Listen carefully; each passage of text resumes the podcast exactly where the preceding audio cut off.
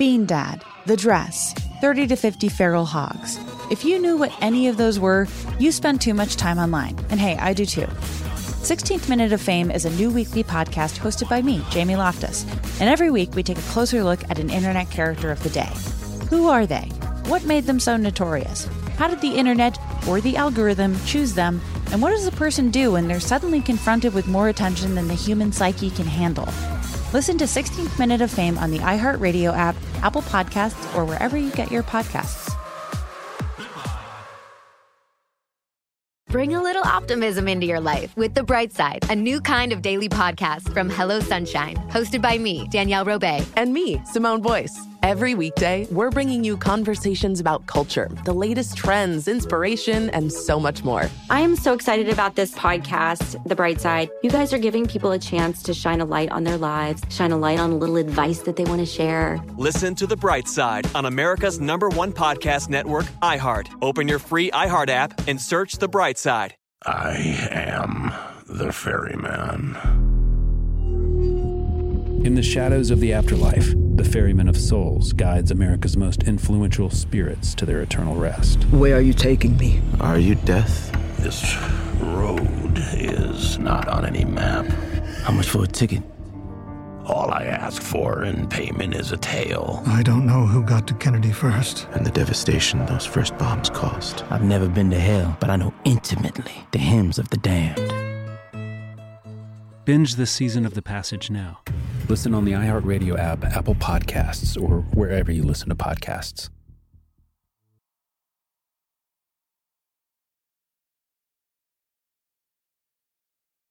Hey everybody, Robert Evans here, and I wanted to let you know this is a compilation episode. So every episode of the week that just happened is here in one convenient and with somewhat less ads package for you to listen to in a long stretch if you want.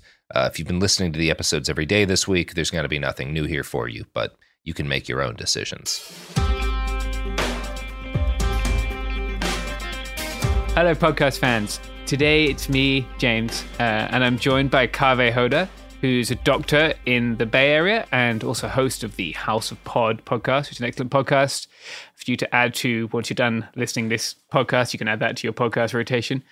Uh, but we're talking today about uh, medication abortions and specifically about attempts to ban medication abortions by anti abortion activists, which have included a recent case at the Supreme Court.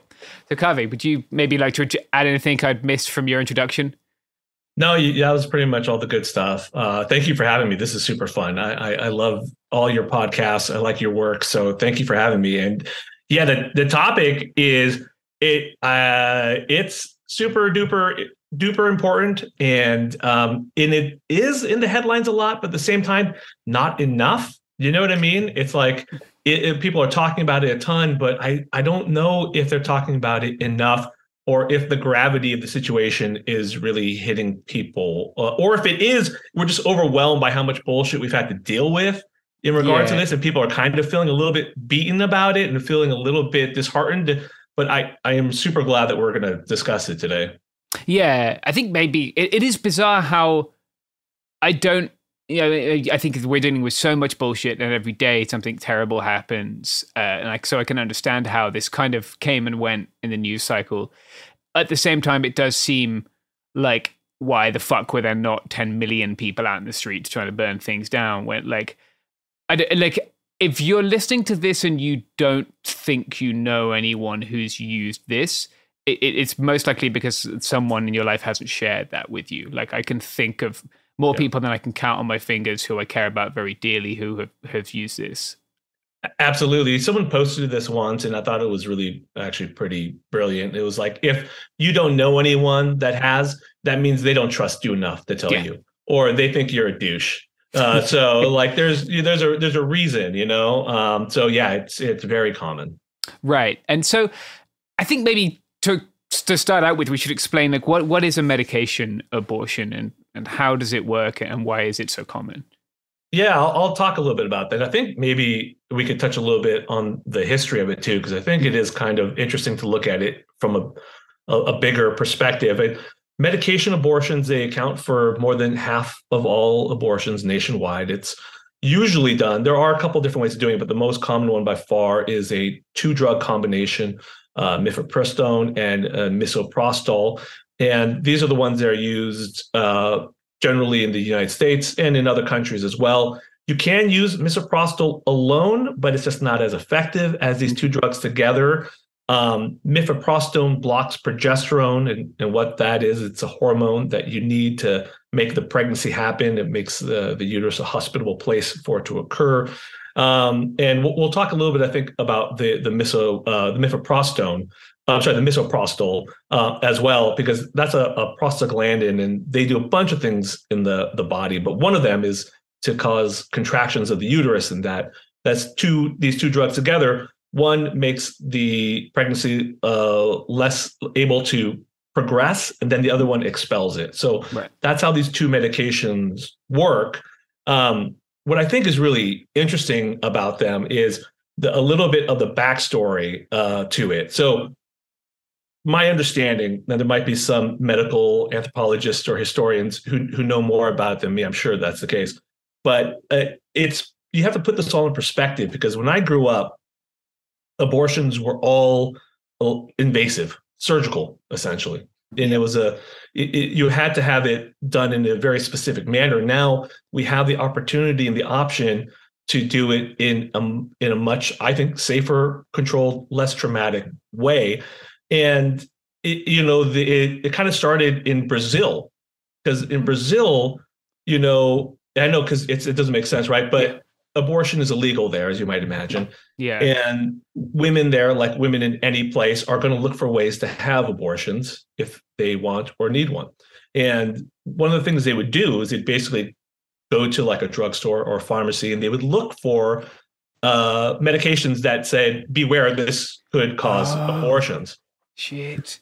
That's that's one of the ways this all started. One of those was misoprostol, that that medication I mentioned that's a prostaglandin.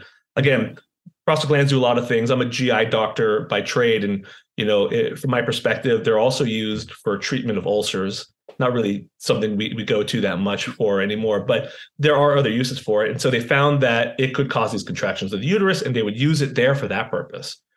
Um, the French were actually the ones that worked on mifepristone or RU486, and that's the one that blocks the progesterone and, and stops the pregnancy from progressing. So the the the background I think is really interesting and how far it's come during this time. You know uh, how how it started when our with our use here to how it changed during COVID. I think is is a really fascinating thing and and where we're at now with these medications. I I I can't. Uh, we're, we're going to talk about. It. I'm sorry. I don't want to, no. jump ahead, but I'm just so I, I'm so upset and I know I should be at this point in my life much more used to like these weirdly cynical uh BS moves of a Republican judge or whatever um promoting this as being a safety issue. Uh, I know I shouldn't be surprised and upset by it, but I am, and that's the part that really uh, bothers me right now. Is the argument they're using against it is so bullshit and cynical that um, I, and, and again I, I don't think enough people are talking about it.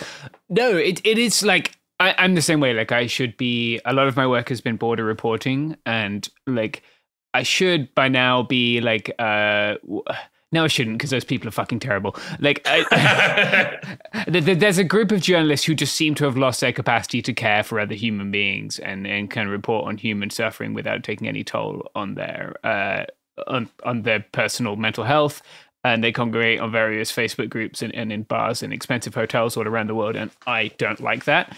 Um, mm. But like similarly, a number of conserv- conservatives, are wrong word, like anti-immigration states used Title 42. They sued to keep Title 42, right, citing the the risk of COVID nineteen from migrants crossing our borders, and these are the same fucking people who have been like, we don't want to wear masks, we shouldn't have vaccine mandates. Like, right. it, it the like yeah, I, it is it is infuriating that they can't just be like, yeah, I don't think you should have the right to bodily autonomy, and I don't care how I get there, so I'm just going to use this troll ass methodology. It, it, bothers me that there were doctors involved in in this case, the court case, and it, and it does bother me that there are doctors that are are fighting this. I mean, I get it. Hmm. if not every doctor wants to do an abortion, I totally understand that. Hmm. um, but to not stand for uh, a woman's autonomy over her own body is the part that I can't get. I mean, it's like it's I'm not an ethicist by any means, but that's like the bare minimum is like you're supposed to believe in someone's autonomy over themselves. And the fact that it's being removed piece by piece, it should be bothering doctors who are who are supposed to be following ethics. You know what I mean? I it it so I'm also a little bit from that end. I'm mad at our own I'm mad at our own people. I'm mad at doctors, and and I and I am on my little echo chamber in Twitter where there's lots of doctors who feel the same way I do, and I hear from them. Um, but I know that's it's kind of there alone. I'm not hearing it from uh, other doctors out in the real world, you know, and not enough at least. Yeah, because we should explain a little bit that like the original case, the complainants were doctors, right, who were claiming that they were having to treat complications that arose from medication abortion. Is that right? Yeah, they were part of it. I don't know how big a part of it, or if they were just used because they're like a lot of times people, for good or bad reasons, will bring a doctor out in a white coat at like a press conference, which is like you know, like we're just wearing white coats all the time, you know, and uh, just a sound in the background and sort of add some sort of weight to the to the argument. And, and so I don't know how much of it was that in this situation, but I mean the argument that that they're making that these medications are not safe. Um, it's just it's a silly argument. I mean, it, we know that the mortality rate for medical abortion is less dramatically than the mortality rate for childbirth. And that changes too, depending on if you're like a white woman in a wealthy neighborhood yes. or a black woman. There's there's different uh, mortality rates, but pretty much across the board, it's going to be safer. I mean, it, the the chance of a serious complication is there. It can happen. Any medication, it can happen. Penicillin, it can happen. Higher rates, by the way. Viagra, when Viagra came out, there was the first year it came out, there was about 550 deaths from Viagra. I mean, granted, had cardiovascular problems the patients had, whatever, but still, there was a it's not yeah. it's not without risk. You don't see any judge from Texas, you know, yeah. coming out to talk about Viagra being an issue. no, I think you're right to highlight that like being pregnant is also a risk and, and a, a, much greater risk in many cases, especially like you said, because of these different intersectional things which, which can make it a greater risk for some people. So, can I would love to talk about why these became more uh, popular is the wrong word, but maybe more widely used to facilitate uh, abortions during COVID, because that's super well, interesting. Yeah, so the the long and the short of it is um, when they first started doing these tests. I'm sorry, when they first started doing these uh, medication abortions, there was a a bit of a process that had to go into it. Like doctors were worried. I mean, we're always conservative. Doctors are always conservative. We always start with like uh, probably more than is absolutely necessary, and then over time we do enough research, we get enough like evidence behind us that we can peel back parts of it. So when it first started you know, people wanted ultrasounds, lab tests, to make sure that they weren't people weren't anemic or didn't have a risk of bleeding. Uh, they wanted to make sure the liver was were okay. Labs are probably weren't totally necessary. The the ultrasound I think scared people a lot, or, or people really wanted there always to be an ultrasound just to make sure there wasn't like an ectopic pregnancy mm-hmm. or a pregnancy where it doesn't occur where it's supposed to outside of where we expect it to. And those can be dangerous. And if you do uh, take these medications, you know, obviously you're, you're going to be a bit of more of a risk if you don't uh, if if you don't know that's an ectopic pregnancy. So there was a lot of a lot of things that people had to do back then. Then yeah. Things started to peel away slowly. Like doctors might were starting to be like, all right, do I really need to get a liver test if I'm going to give this patient a, a medication abortion? Uh, and those tests started to peel off slowly. And then when COVID happened, um, basically people weren't able to go to the doctor as much or as easily. There weren't doctor offices that were open. Um, it was harder for people to get to in, in, the in the beginning, you know, and it only got harder with COVID. So the ACLU actually sued the FDA, and they actually won. And through that, the women didn't have to come in anymore for these. They could all be done via like teleconference or a video chat, basically. Okay. So which is a big game changer. Yeah, yeah, yeah. Uh, that that that makes it much easier. And so it used to be the case, at least, that you could get these things in the mail, right? Uh, presumably after some kind of teleconference or video chat. Yeah. Is that still the, is that still the case in states where there isn't like the strictest kind of abortion ban, or is it universal? No, it's my understanding it's still as of now possible. It's still available. You're supposed to be able to do it. I think we're going to find that it's becoming more difficult. We're already seeing cases. Um, I mean, they've been highlighted on social media. How often they're happening now, I don't know, but there we see cases now of you know a pharmacist not uh, fulfilling uh, medical abortion pills, and in the comment section, when you look at why why not, they're saying because it's now banned by a federal judge.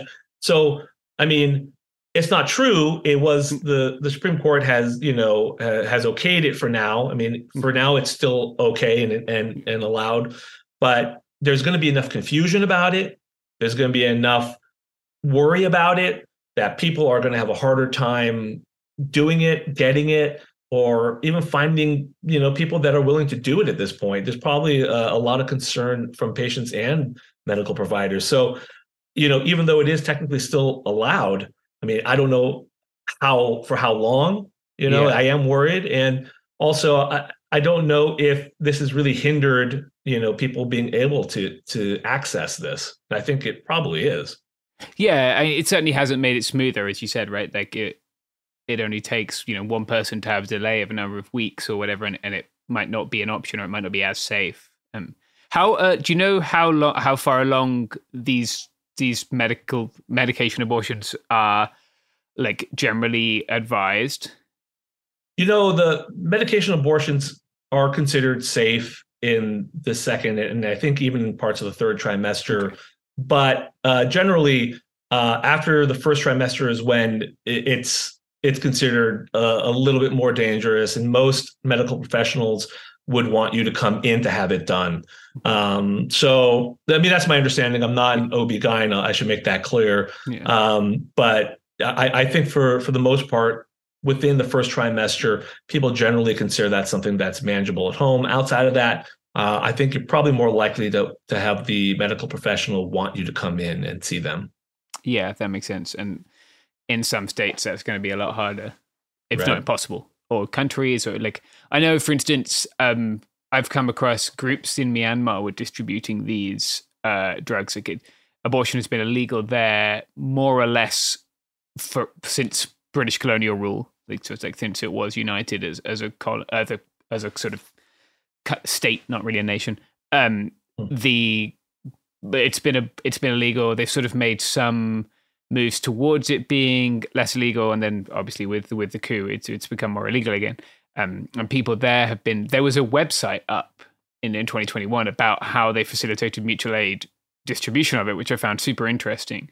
And then at some point, they obviously that that must have got them some heat, and they they took it down. But hmm. it it's used all over the world in places where people don't have access to care, right? Alongside being used here, where people may or may not have access to care, which is pretty fucked up. Yeah, I mean, it's funny that like you know uh, we're we're comparing ourselves. I mean, it it's you would think in 2023 we wouldn't be you know looking to other countries to guide us at this point. Mm-hmm. You would hopefully we would have figured this out by ourselves after after everything. But um, yeah, I mean, it's funny. You look at the historical. You, you look at it from a, a global perspective. It is interesting. It's a really a global effort to try and get these medications out to people. Um, one of the major major companies that that that sends these pills and mails these pills is in Europe, and they try to get them to other countries. It is sort of a global effort at this point to try, which is kind of cool. That's one good thing about this. It, shows you that the most of the world seems to be on board with this, whether or not governments are or not. You know, I hear eighty percent here in the United States is is for it. I mean, I, I think that sounds about right. You know, uh, and the fact that there's so many people in the country and in the world trying to figure out ways to get these medications to people, that's one, I guess, sort of reaffirming thing about this. It's impressive to see people just doing grassroots mutual aid.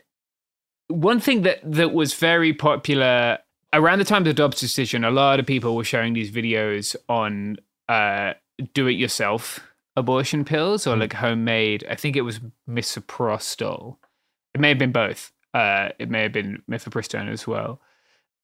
Obviously, like this is empowering, and, and like we we want people to be empowered to make decisions about their own body. But perhaps you could explain why like it it's also suboptimal. Yeah, you know, it's it is definitely suboptimal. I, I mean, I'm not I'm not every time I say something like that, there's always some corner of the internet that's like, well, you're a, a shill for big pharma or you're like part of the the medical industry or whatever. And yeah, sure, whatever. But I mean, it's it is uh it's a risk. I mean, these medications, like I said, they're safe, but they're not without risk. You know, there are things that that can occur when you have this. There are contraindications to some of these medications. Like there's contraindications to mifepristone, like uh, ectopic pregnancy, like I mentioned, and you can get that worked up to be evaluated, or you can at least have the very basic questionnaire filled out that would help at least give you the hint if it's there. Chronic adrenal failure, uh, porphyria, inherited porphyria. These are things that are that doctors who do this think about and know, and as part of the process uh, to get these medications, even if it's just a questionnaire that you fill out online. So there there are risks. There are bad things that can happen with these medications, as there are with penicillin. Like I mentioned, I've seen yeah. people with you know life threatening allergies to to penicillin. I've seen people with um, who have liver failure from basic stuff that you know people take all the time, like Tylenol. So uh, you know, it's it's it does make me very nervous, and um, I I like do it yourselfers. I like that that people are trying to find ways around it, but um, and, and I hope we never get to a place where this is that's absolutely necessary. I hope, um, yeah. you know, but I, I, I understand why people are are curious about it and why are looking into it and and reading about it. I uh, obviously I'm not going to ever really uh, promote do-it-yourself medicine to that far of a degree. Yeah, like uh, someone I I use insulin every day, right? And and people have been making their own insulin I've seen on the internet for, for a long time, and I find it super fascinating.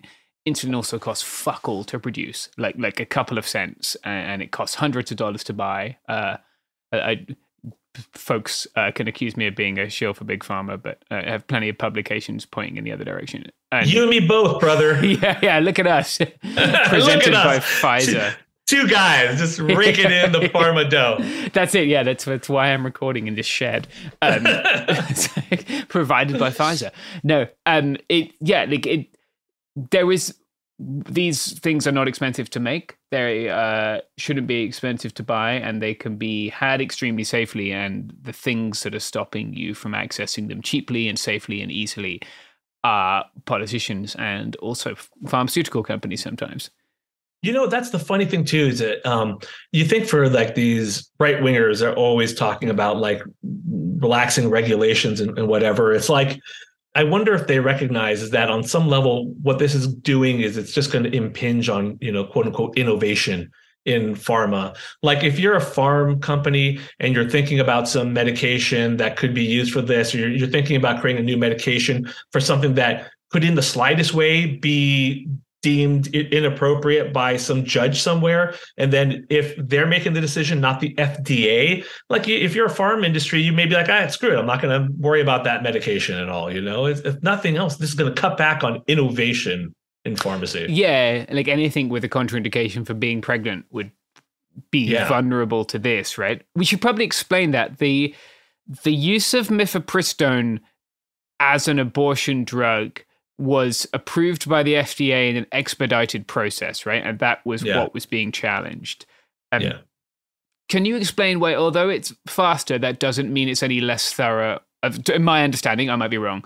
Uh, the FDA went like, "Yeah, fuck it, let's give it a try, see what happens." No, I mean it's a very good question. I mean, we we do have safety data behind it. So it, it again, you're you're exactly right. This is not done in a vacuum. It's not done haphazardly.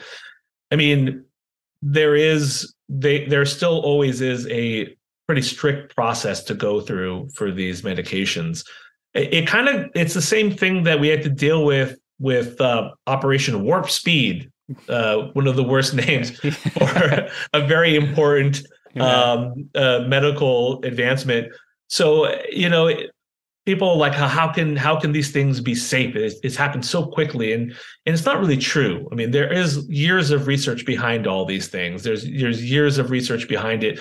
There was a study from the new england journal of medicine about the safety of these abortion pills. It had been studied worldwide. It, it had been looked at for a while you know because abortion is so common and there are so many of so many done that it makes it easier to see the results. It makes it easier to see the numbers.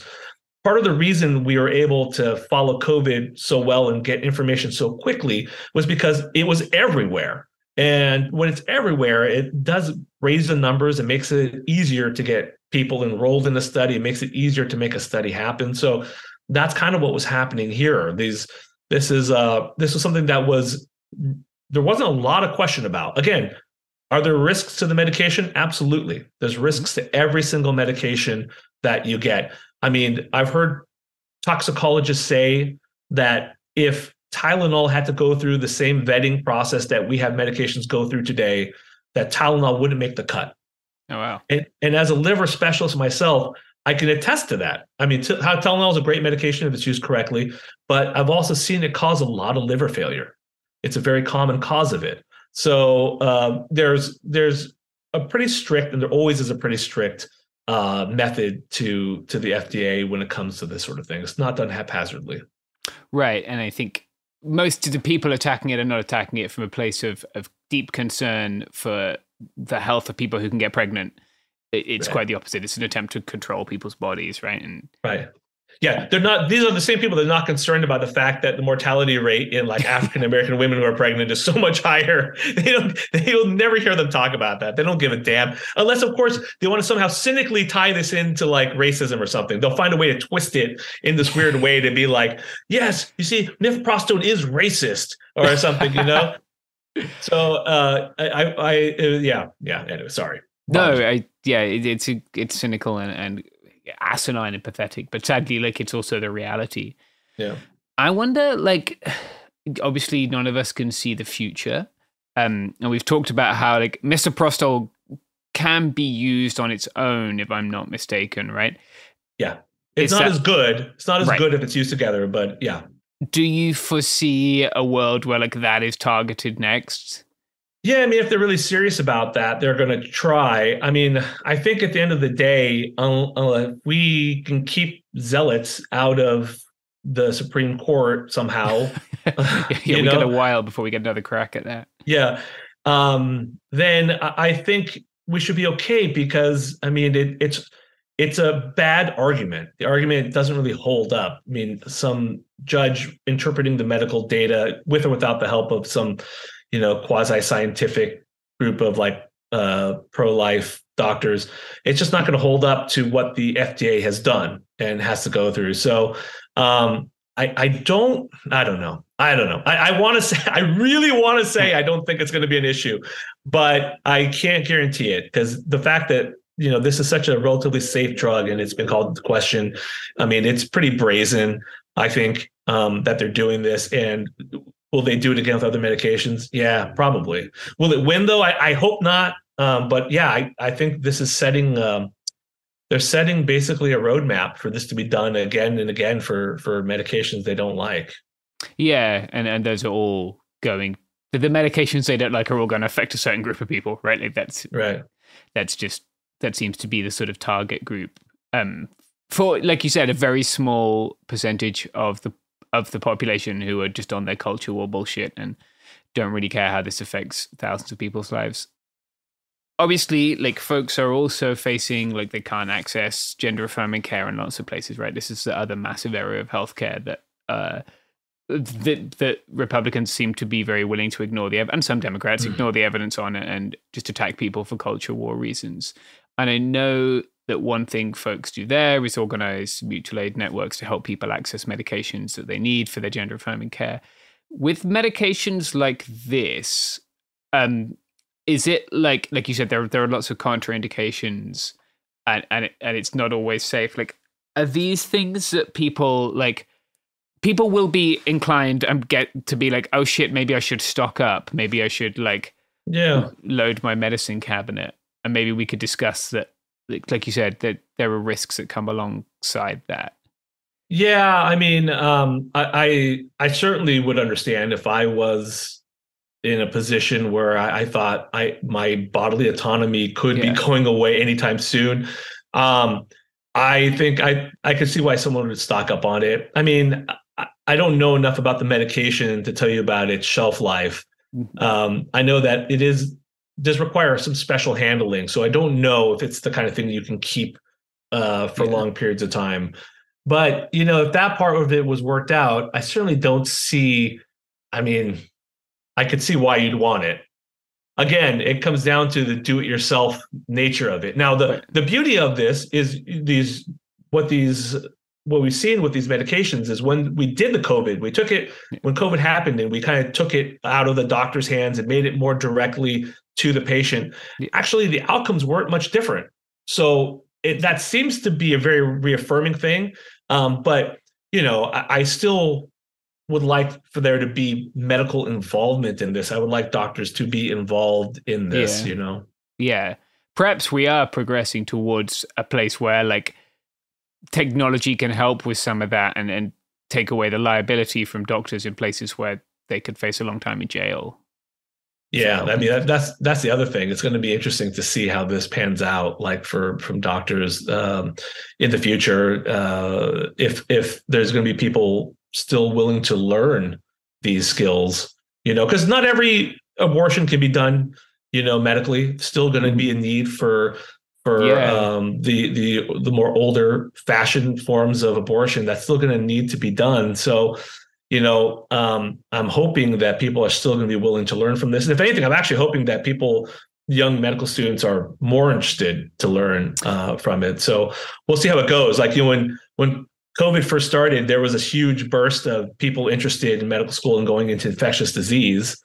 But then, you know, over time, and, and in the ER for that matter too, they they saw the need for it. They they saw the call to arms, you know, mm-hmm. and uh, it took three years of seeing what kind of bullshit ID doctors and ER doctors had to deal with before those medical school numbers dropped way off and people interested in those fields. You know, in fact. Yeah ER for for people trying to go into ER, they have to go through this whole match process, which is like a big yeah. deal. Like it's a stressful thing where you try to get into the best place you can. And ER has always been a pretty like sought after field. It's not the most competitive, but you know, it there is there is a good amount of competition to get into the good places.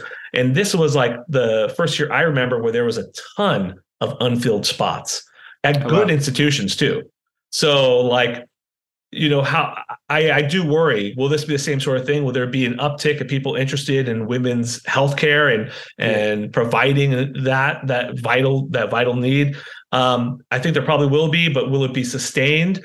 Uh, i don't know. Will they just give up after seeing how much bullshit is thrown their way? It's totally feasible. Yeah i mean if you're looking it has to be like an ideology my, my sister is an obgyn and like does my sister doesn't live in the United States, who doesn't have to deal with any of this bullshit, uh, mm. and so like, but very much enjoys her job and is very passionate about it. But I can see how doing it here, it would have to be almost a political ideological commitment as well. Like you can't right. practice your your your career in half the states. You, I don't even know if you can go to medical school in like states where where it's banned and, and like that's a really interesting question. I wonder if it'll affect the medical training in medical school. Yeah, in in places where it that's really interesting and scary. Now that I think about it, um, it it yeah, it's gonna be it's gonna be available for people. There's always going to be organizations mm-hmm. fighting to to do this and to to get it out there, but um, how how hard it's going to be to find a provider to help you with this that in the future i'm hoping uh, does not become a problem right yeah i did all these little sort of it's really important i guess uh, like so that folks do whatever they can to preserve these rights because generally like the state doesn't give back power that it that it's able to take from people. And this could mean a lot of like this and it, i'm not like trying to conflate fucking having to have a vaccine to, to breathe on someone and and like you know like that is not really an attack on your body autonomy. Like you're attacking someone else's body autonomy if you want to give them an infectious disease. Right. Um, but when it takes away things like this they you know like like that has other consequences even if you're not a person who can get pregnant and you don't think you're ever going to be getting someone pregnant, like this should matter to you because your Yeah. autonomy should matter to you. And it, it seems to matter to most of the people in the country. So, I mean, um, that's the part of this I don't understand. I mean, I guess it's all ideologically driven, um, but because it doesn't seem like a winning proposition if you're a politician to do something this unpopular. But I don't, I don't know much about politics. I suppose. yeah, uh, yeah. I mean, it, it, what is popular and what wins elections in the United States can be vastly disparate things, as as we've seen, given the system which is deliberately organized to uh, to like befuddle the results of a popular vote. Um, Hmm. Kaveh, I wonder, like, if there's anything else you want to discuss around this issue of abortion and bodily autonomy. Obviously, it it's going to be one that plays out massively in 2024, but I want to I want to make it clear. I mean, this should be pretty evident my stance on it, but I do believe or, abortion is essential and evidence based healthcare. It's in that evidence based part of it. I think is important to to reiterate uh, because we do have data on it. We do have data that it is safe. We do have data that it's safer than some of the other options. And um, if it's removed as an option, we are not only uh, taking away you know a, a, woman's right to autonomy over her own body but we're putting them at more health risks uh, potentially for it. And uh, you know I, am not an er doctor i'm not an ob-gyn but i can guarantee that they're going to have to deal with a lot more problems because of this if that happens they're going to be dealing with a lot more complications and um, difficulties because of it yeah there's one thing i wanted to hit that i totally forgot about um, I don't want to. I don't want to phrase this in terms of like uh, people wanting to end a pregnancy have any more or less right to do so than people needing to end a pregnancy, because everyone should have the right to choose what happens to their body equally. Yeah. But I am. I believe I'm right in thinking that many of these drugs are uh, relied upon by people who have miscarried or have a pregnancy that isn't compatible with life, right? And yeah, yeah, yeah. I mean, the the horror stories about women that are forced to carry, you know, babies to term that are not compatible with life or you know uh, a severe uh, critical illness it's those are horrifying yeah. and these are medications that can be done again at home um, for some for some patients uh, it can be done at home which is you know not great you know it's still not going to be a, a, maybe a fun process but it, will be a much better process for them much less traumatic i would hope you know, than mm-hmm. having to to have it done uh, later on in in a hospital in, in a much more clinical cold setting. And we try to make these things as good as possible. Our nurses are are amazing, and our doctors who do this are are compassionate. And, but you know, if someone could do something safely at home, um, you know, and and it can be done safely, I don't see why not. Yeah, in the dignity and, and privacy of your own setting, wherever you yeah. choose your home or you know whatever with your family, then yeah, as opposed to being forced to carry a, a, a baby which isn't compatible with life, like that's got to really fuck you up, and it, it's. I don't know. I don't think people are thinking about what they're doing to other people when they make these these I don't know horrible decisions, but uh, yeah, I hope, I hope they don't get to keep making them. I guess. we can all interpret that however we want. are there any uh, are there any organizations that you'd suggest folks follow, get involved with? Like, um, are there groups that are helping to facilitate access to care, either where it, where it's difficult or just trying to campaign to keep it legal? You know, uh, I know there's been a lot of criticisms in the past towards this organization from all sides, but you know, I've known a lot of people who work for Planned Parenthood, and I, I still think they do good work. You know, um, uh, they're not perfect by any means, and they have valid criticisms from both from really from from a couple different angles, but still. Uh, the people I know that are working there are are doing their best and are really want to to help. Um, and then there are uh, international organizations still that are involved in, in the abortion, uh, the, making the abortion pill accessible um, and there's a lot of different ways to get to that. I don't have one in particular that I, I would recommend, but um, the one that I, I have worked with, the people that I, I've met and seen and, and talked to and have learned so much from, a lot of those people are from Planned Parenthood.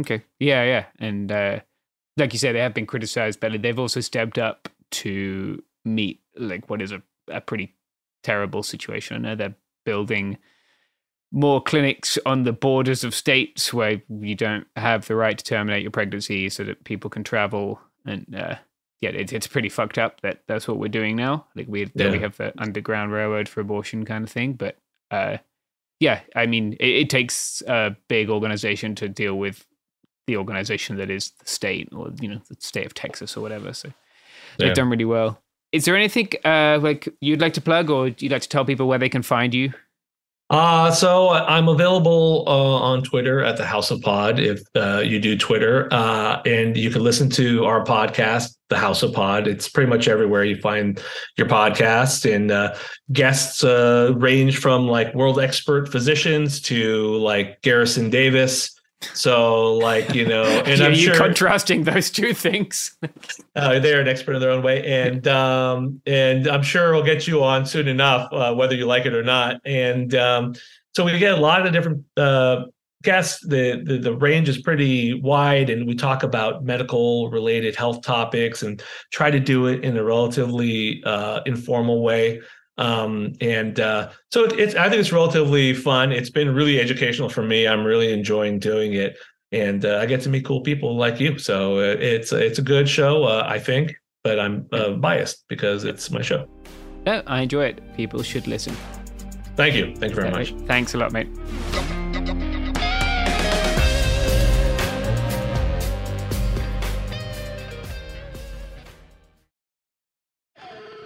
Bean Dad, The Dress, 30 to 50 Feral Hogs. If you knew what any of those were, you spend too much time online. And hey, I do too. 16th Minute of Fame is a new weekly podcast hosted by me, Jamie Loftus, where every week I take a closer look at an internet character of the day. Who were they? What made them so notorious? Why did the internet choose them? And what does a person do when they're suddenly confronted with more attention than the human psyche can handle? I'll be talking to internet historians, experts, and yes, the main characters themselves to get a fuller picture. Because I think that even outside individual experiences, a character of the day tells us something about how the internet worked at that time and how the attention economy developed into the freaky three headed dragon it is today. Together, we probably won't be able to properly log out, but we can take a walk down scary internet memory lane and see one day a little more clearly. Listen to 16th Minute of Fame on the iHeartRadio app, Apple Podcasts, or wherever you get your podcasts.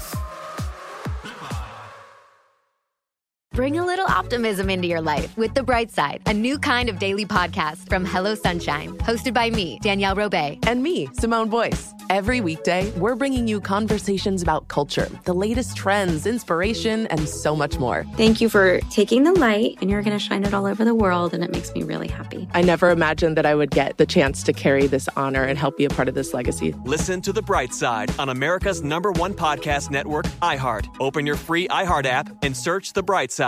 I am the ferryman.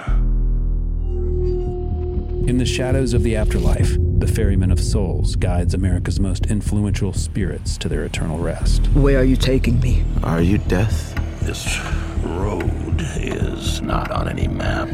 How much for a ticket?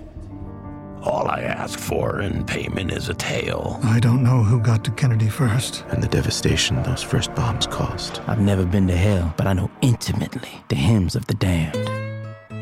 All 12 episodes of The Passage are available now. Listen on the iHeartRadio app, Apple Podcasts, or wherever you listen to podcasts.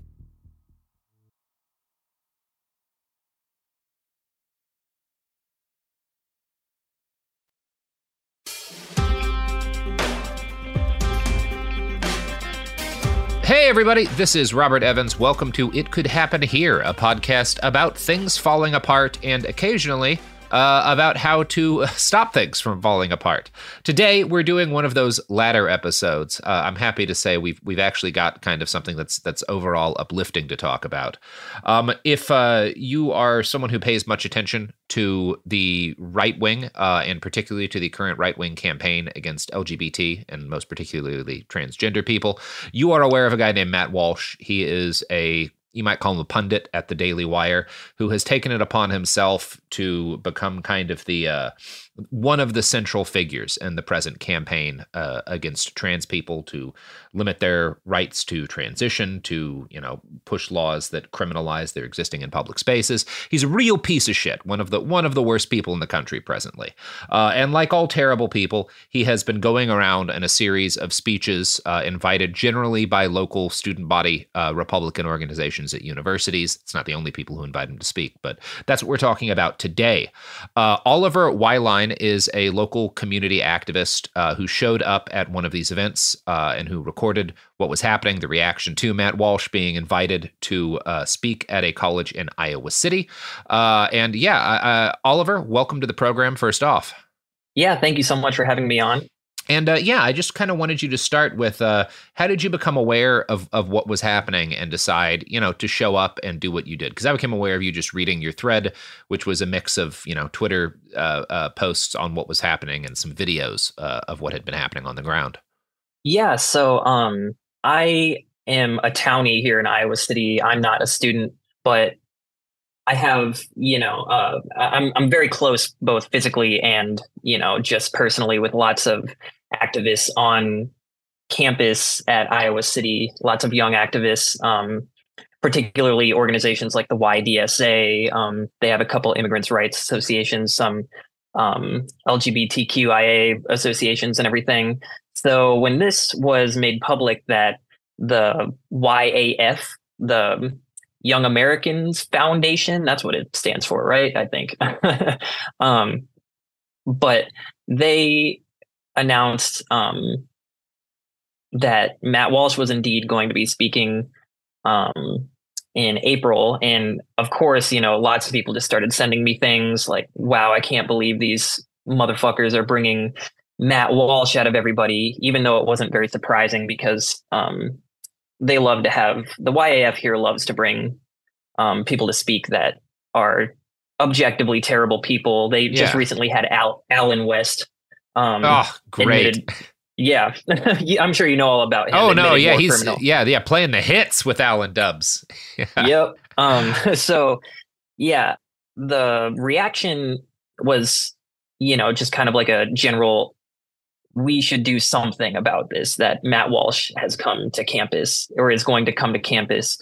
Um. So you know, there was lots of flyering campaigns. Um. Lots of calls online there's a petition circulating trying to get the university to not allow Matt Walsh on campus. But um, here in Iowa, the Board of Regents um, is all just appointed by a Republican governor, Kim Reynolds. So, you know, there's no way that they would do that. And yeah, so that's how everybody found out about it. And, you know, it was just a lot of the YAF would put up flyers and then they would instantly get torn down and they would cry about it. Um, yeah, that was a lot of the build up to this event. Yeah. That's how I knew.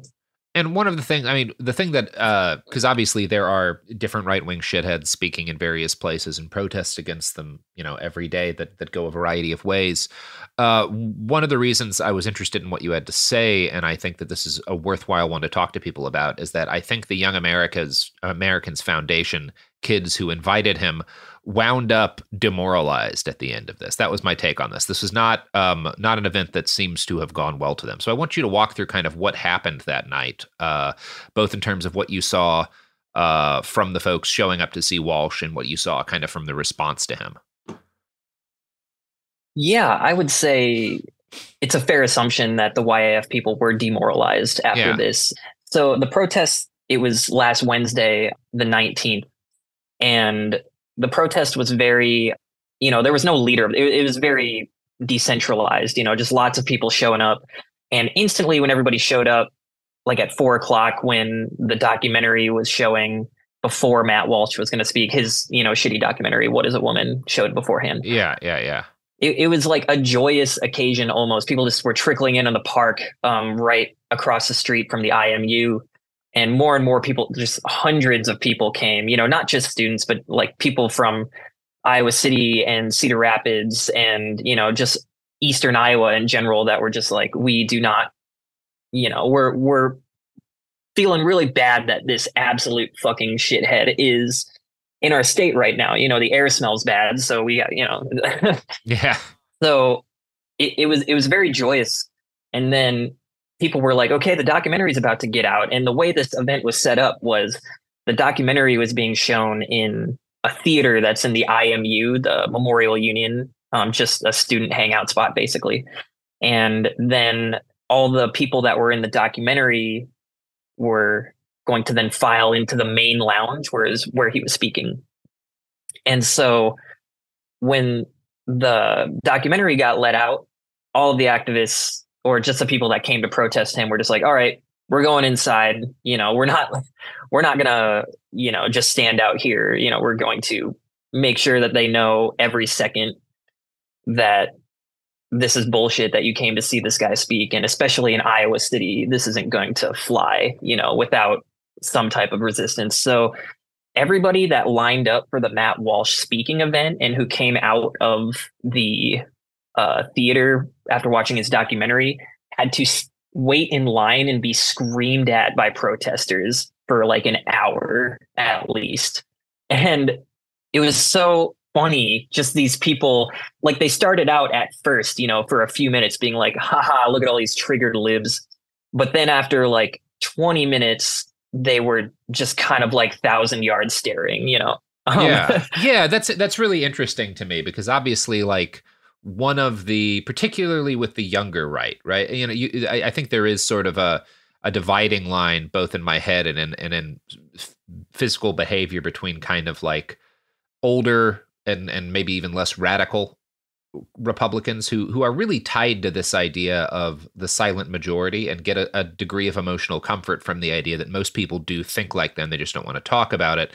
And then there's sort of not an entirely separate, but certainly much more common attitude among the younger right wing activists, people who were raised online in places like 4chan, about the the where where the a lot of their focus is on the joy of triggering the left, which they see as like controlling uh, uh, the culture to a large degree. And so it's interesting to me, you know, that that's something that people, these people like to talk about a lot. They like to at least uh, uh portray themselves as sort of above uh, caring, but very few people are capable of like just being screamed at by a crowd uh, of people and and not feeling shitty after a while. That makes a lot of sense to me. Yeah, I mean, it was definitely breaking through to a lot of them, I could tell. Yeah. And I even heard some conversations amongst them, like very taken aback and like in shock, you know, like voice shaking when talking about it, just like, why are they doing this? You know, I mean, Eh, like putting two and two together, like it was very fascinating to hear to eavesdrop on these conversations. And it was a lot of that. And it was also, well, one thing that happened is I don't know if they oversold tickets or just didn't track like how many people were going to be there, but half of the people that showed up to see Matt Walsh, I would estimate about half, half of them were not able to go see him. They were told they were keeping track of how many people were going into the main lounge and then just randomly they were just like, all right, that's it. You know, the cops there and the staff and the Matt Walsh's private security, which I will say there was more private security, or there was more security there in general than when Mike Pence spoke at the exact same place. At least more, you know, that. obvious security. With Pence, you do more obvious, yeah, yeah, more obvious security. Yeah, um, yeah, and you know they had bomb sniffing dogs and everything. Oh wow, that's like, interesting. Yep. Do you know how full the actual theater was? The YAF claims 700 people. Uh huh. And what's capacity for them? I, I don't exactly know. Okay. But they said that 700 people were able to see Matt Walsh. And then, so I would say more people came to see Matt Walsh, like maybe Yeah. a thousand or something. That's another number that the YAF threw out there. Yeah. But I would say there was at least an equal amount of protesters there at its peak, too. Yeah. And I will also say that there were people keeping track of the cars leaving when they were able to leave. And there was a considerable amount of out of state plates and out of county plates. People traveled pretty far to see Matt Walsh speak, is kind of, and there were people that showed up that, you know, the right wing weirdos that I know Uh-huh. that live in Des Moines, which is like two hours away, and even some in Omaha that came that I recognize personally. So, yeah, people came pretty far for this. And a bunch of those people that came pretty far were not able to see Matt Wall speak, and they were extremely pissed. And so I was watching a lot of these people yell at um, staff and trying to bargain with police officers, like, come on, we drove, like, let us in and everything. The cops were just not having it. And so the mood turned pretty angry at that point, I would say. I'm interested in sort of are you aware kind of like who was organizing the counter response and how that was people were like informed that that there was going to be something because you know it, it's it's not uh, usually a simple matter to get that folks many folks to show up around a thousand for a counter protest yeah i think mainly there were multiple student orgs. I think I named them a little bit earlier that, you know, there was the graduates union, uh, COGS union, the graduate students union. They put out a statement inviting, you know, not only their members to come, but everybody to come.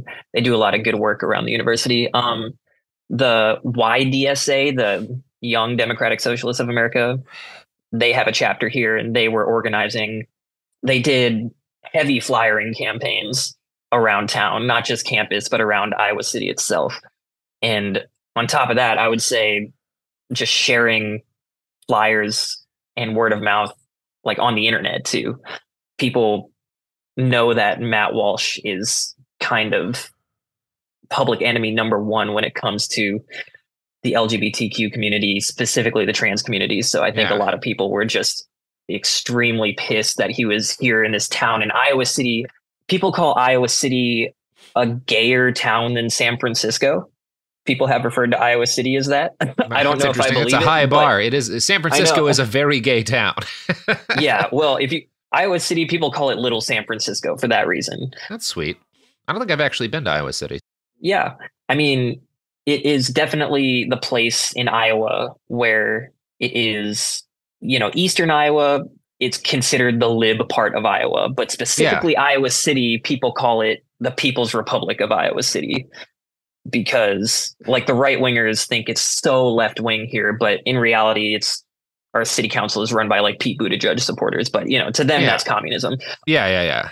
So I think just the spirit of Iowa City in general, like everybody was just pissed that this guy was coming to town and everybody found out one way or another. And yeah, people showed up and showed out for sure.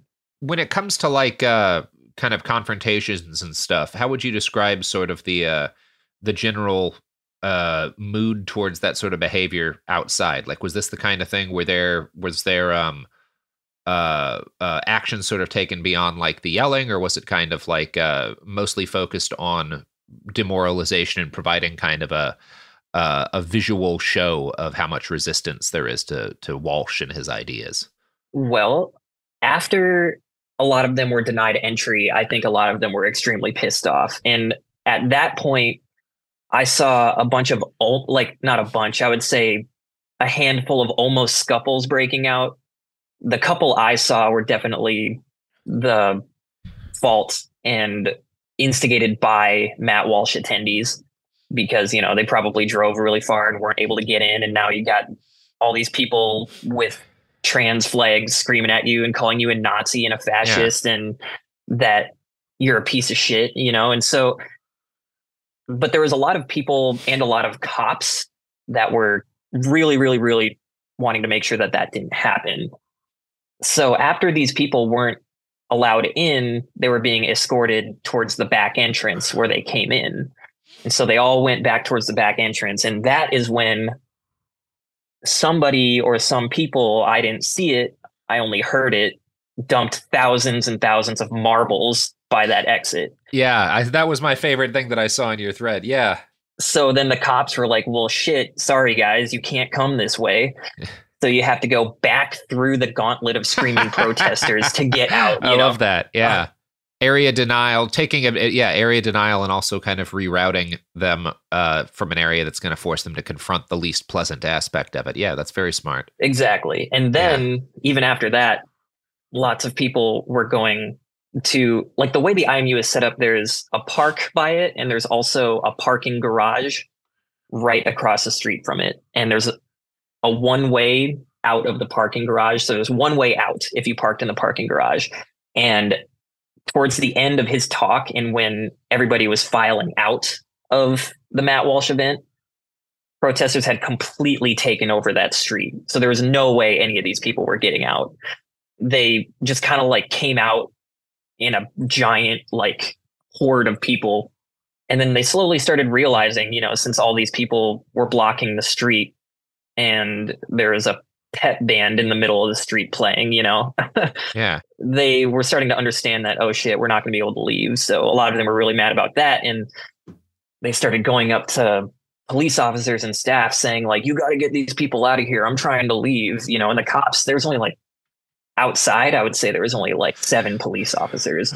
And there is no way, like, the cops tried to get people to move out of the street. They even put their hands on some people to try to move them, but then 40 more people would just get in the street. And so they realized that that wasn't going to happen. So after going through a gauntlet of protesters and stepping over marbles, you know, these people are then also not able to leave the event when they want to. And I would say the road was blocked probably for like an an hour, hour 15 minutes until the police were finally able to kind of like wedge a way out for these people. And that's when one confrontation that I know happened where one of the Matt Walsh attendees started shining a strobe light in people's faces and someone put a sign in front of it to stop them from doing that. And then that person grabbed the other person and there was kind of a fight that happened. But that was the only physical confrontation that I saw the entire night, besides cops putting their hands on protesters trying to get them out of the street at one point. So, what would you say were kind of the main takeaways from this for people? You know, this is going to continue to be a thing if, if folks are looking at participating in or organizing responses to uh, events like this in the future. What were your kind of big takeaways? Um, my takeaways is that marbles, obviously, great idea. Marbles, yes, marbles are a great idea. You know, but, um, but also what I think is is is kind of worth taking from that is that like it's not enough. We often see this when like different tactics go viral. Don't like do the cargo cult version of it, right? The reason why the marbles were effective wasn't just that like it made an exit inaccessible. It's that because it, it made it was in a, a situation where it rerouted people back through that screaming gauntlet of counter protesters, which was demoralizing. So strategy is also like worth taking into account when you're adopting new tactics. Yeah, certainly. And from how it seemed to me is that that was intentional, that it was yeah. meant to block that exit. So they had to go back through the screaming people to get out. Um, yeah. Yeah, definitely. You know, marbles are funny, but it was deployed in such a way where it was even more funny yeah. and effective.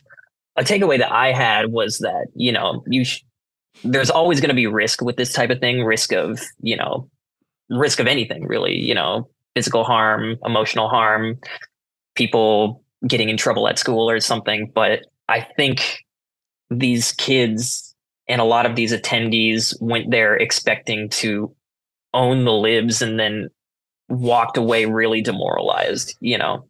And so I think it was definitely worth it to put our bodies on the line and everything and put ourselves on the line to just send that message and also make it clear that other people can do this too when Matt Walsh speaks, you know, just make it miserable, you know. You don't even necessarily have to prevent him from speaking, even though that would be pretty cool. But you even though he did speak, like no one's talking about that. No one's and no one's talking about what he said. He, people are talking about how all the Matt Walsh people got stranded and how there were marbles that blocked their exit and how the pep band came and played to a cadence of fuck Matt Walsh, you know.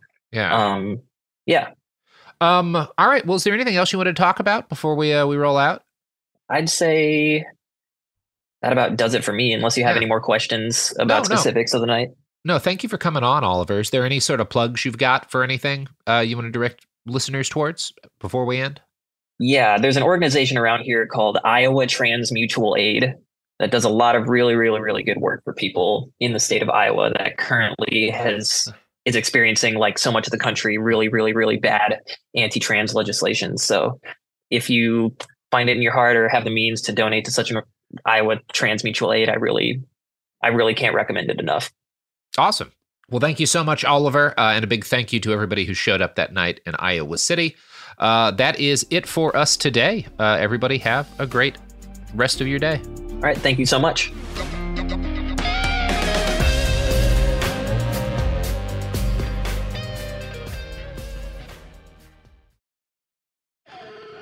Bean Dad, The Dress, 30 to 50 Feral Hogs. If you knew what any of those were, you spend too much time online. And hey, I do too. 16th Minute of Fame is a new weekly podcast hosted by me, Jamie Loftus, where every week I take a closer look at an internet character of the day. Who were they? What made them so notorious? Why did the internet choose them? And what does a person do when they're suddenly confronted with more attention than the human psyche can handle? I'll be talking to internet historians, experts, and yes, the main characters themselves to get a fuller picture. Because I think that even outside individual experiences, a character of the day tells us something about how the internet worked at that time and how the attention economy developed into the freaky three headed dragon it is today. Together, we probably won't be able to properly log out, but we can take a walk down scary internet memory lane and see one day a little more clearly. Listen to 16th Minute of Fame on the iHeartRadio app, Apple Podcasts, or wherever you get your podcasts.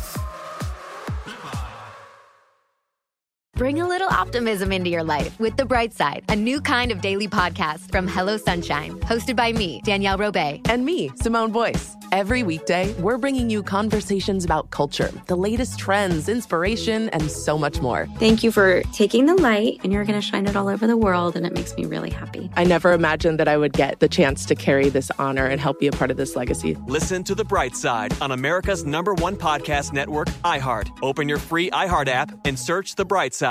I am the ferryman. In the shadows of the afterlife, the ferryman of souls guides America's most influential spirits to their eternal rest. Where are you taking me? Are you death? This road is not on any map. How much for a ticket? All I ask for in payment is a tale. I don't know who got to Kennedy first. And the devastation those first bombs caused. I've never been to hell, but I know intimately the hymns of the damned. All 12 episodes of The Passage are available now. Listen on the iHeartRadio app, Apple Podcasts, or wherever you listen to podcasts.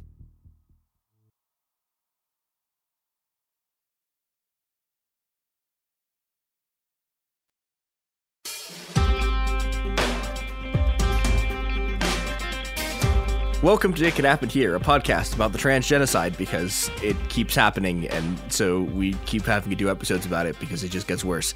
Uh, yeah, I'm, I'm Mia Wong. Uh, with me is James. Hi, Mia. Yeah, I'm excited to hear more about uh, what people are doing to trans people in uh, different parts of this country. Yeah, the answer is not good. No, so, not nice things. Okay, at about 5 a.m. this morning, I was watching a video from last year and you know, they had this line about how like there's been a hundred anti-trans bills in 2022 alone, and like, oh, oh boy, that is a that is a quaint figure from a more civilized age. Uh, we are we are three months into 2020, and there's been 500 anti-trans bills across the country. yeah, that, that was a Freudian slip. We we are three years into 2020, my friend. Oh God, yeah, three three months into 2023. Wrong. That one which I guess it won't work out like this, but technically speaking, if this pace continues, we're on track for what? Yeah, we're on track for I think 2000 this year, which would be great. Ace, yeah, it's good. We'll uh, we'll be rebooting Manzanar by November. Now, most of these bills, as we've talked about before, are going to fail, but a lot of them haven't. And the other sort of aspect of this that I think has been less reported on, but is also extremely important, is that Okay, so the, if, if if you want to do anti-trans bullshit, you have like three options basically. You have you try to get a bill through the legislature.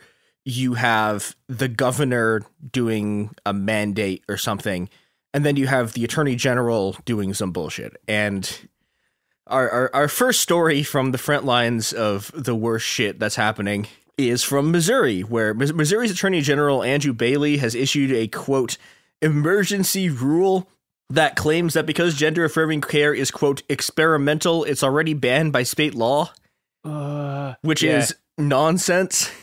but it, it, yeah. it, gets worse. I don't know if it's worth like addressing this shit head on because it's such so clearly bullshit. But like we have more than a century of people Yeah. receiving gender affirming care and Like, transitioning.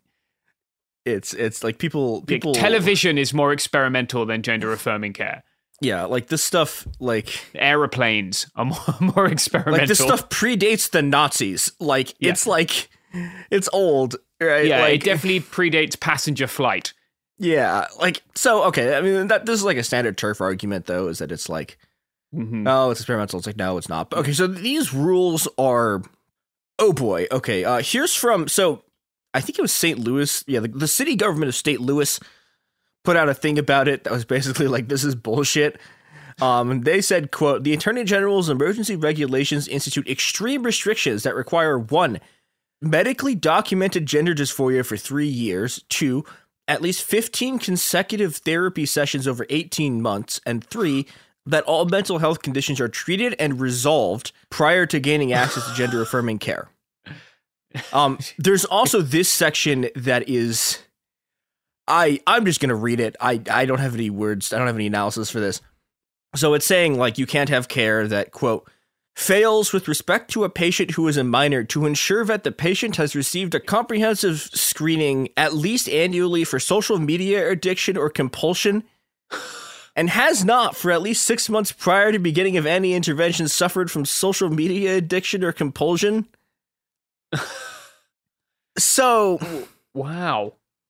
Yeah, now so the, the good news is that this rule was supposed to go into effect like before this episode was recorded. Uh it was there instantly there were a bunch of lawsuits. It's been blocked by a judge until May 15th. Yay. So hopefully the judge will be like, this is obviously illegal. Uh, not holding out hope for that. Uh, this is probably the worst law in the books anywhere in the country right now. Maybe. Well, I'll show you the other really bad one, and we'll we'll see. But okay, so the, the notable thing about this law is that this is not just a ban for minors. This is for everyone. And you know, there's lots of atrocious stuff in here, right? Like if you have autism, for example, and there's a specific thing about screening for autism. If you have autism, you cannot transition. Jesus. And you know, even and then and, you know the other part of this, right? If, even if you're like a 99 year old on your fucking deathbed, you can't transition unless you fulfill all of these bullshit requirements. There's this like there's a social media compulsion thing, which is this sort of bizarre, like social contagion bullshit that these people have been spreading for a long time. Yeah. Especially given like where the fuck do we think their trans panic comes from? It's it's because they logged onto Facebook and your racist Uncle Joey had posted Yeah. something about like how Twitter is transing his niece's gender. Yeah, and you know, I, and it's just, like all of this stuff is very like we're we're getting into we're we're getting into the part of this where it's just sort of like they're like copying and pasting turf rants into like laws. Yeah. Um the the mental health care thing is like just awful. You know, for example, if you have depression, one of the reasons you might have depression if you're trans is because you have dysphoria. Yeah. So you're caught in this loop where if you try to get care for the depression, you can't get like treatment for the dysphoria. But if you get treatment for the dysphoria, you can't get it for the depressions. Right. Yeah, you're totally alienated from getting care. And like I'm sure living in a fucking state which is uh, trying with surgical precision to to force you to to pick which way you want to be suffering. It's not like great for your mental health to be like being a trans person in Missouri would be pretty hard given that the state is Yeah. using all its powers to stop you getting any form Yeah. of care. And you know, I mean everything that's about this is like the, the therapy requirement, the the the the, 15 therapy epi- uh, things over 18 months is just effectively a ban. Because, you know, do you know how fucking hard it is to get an appointment with a gender therapist? Like it is so like there are we are talking about something where there are optimistically dozens of these people for an entire state. It is fucked. It is so bad. Um ev- even in states where it's legal, right? This is this is sort of the grim joke of like the anti-trans canard that like it's too easy for kids to get gender affirming care and they're giving out hormones like candy. It's like no, no, it's really even in states where it's legal to get gender affirming care, it's hard as fuck, takes forever, and is expensive. And you know, given how few therapists there are and how hard it is to clear those requirements, the Missouri rule is just effectively a ban on gender affirming care for everyone. Now, it's been stayed for now, but this is really bad. People are fleeing the state. Um, we're going to talk more about trans refugees Yeah, later. that's an important but topic. you know, basically every state that has passed one of these laws has refugees already. I know I personally know multiple people who fled multiple states. Yeah. Um it's really fucking bad. Uh it's also, you know, I mean like it, it, it, is genuinely important to make sure these people get support and make, make sure people have a way out. It's also not a solution because there's just going to be new trans kids born into these states. So Yeah, yeah, we can't fix it by the existing trans people leaving. And like obviously those people have their friends and their family and their community there. Like we don't fix it by them going somewhere completely different.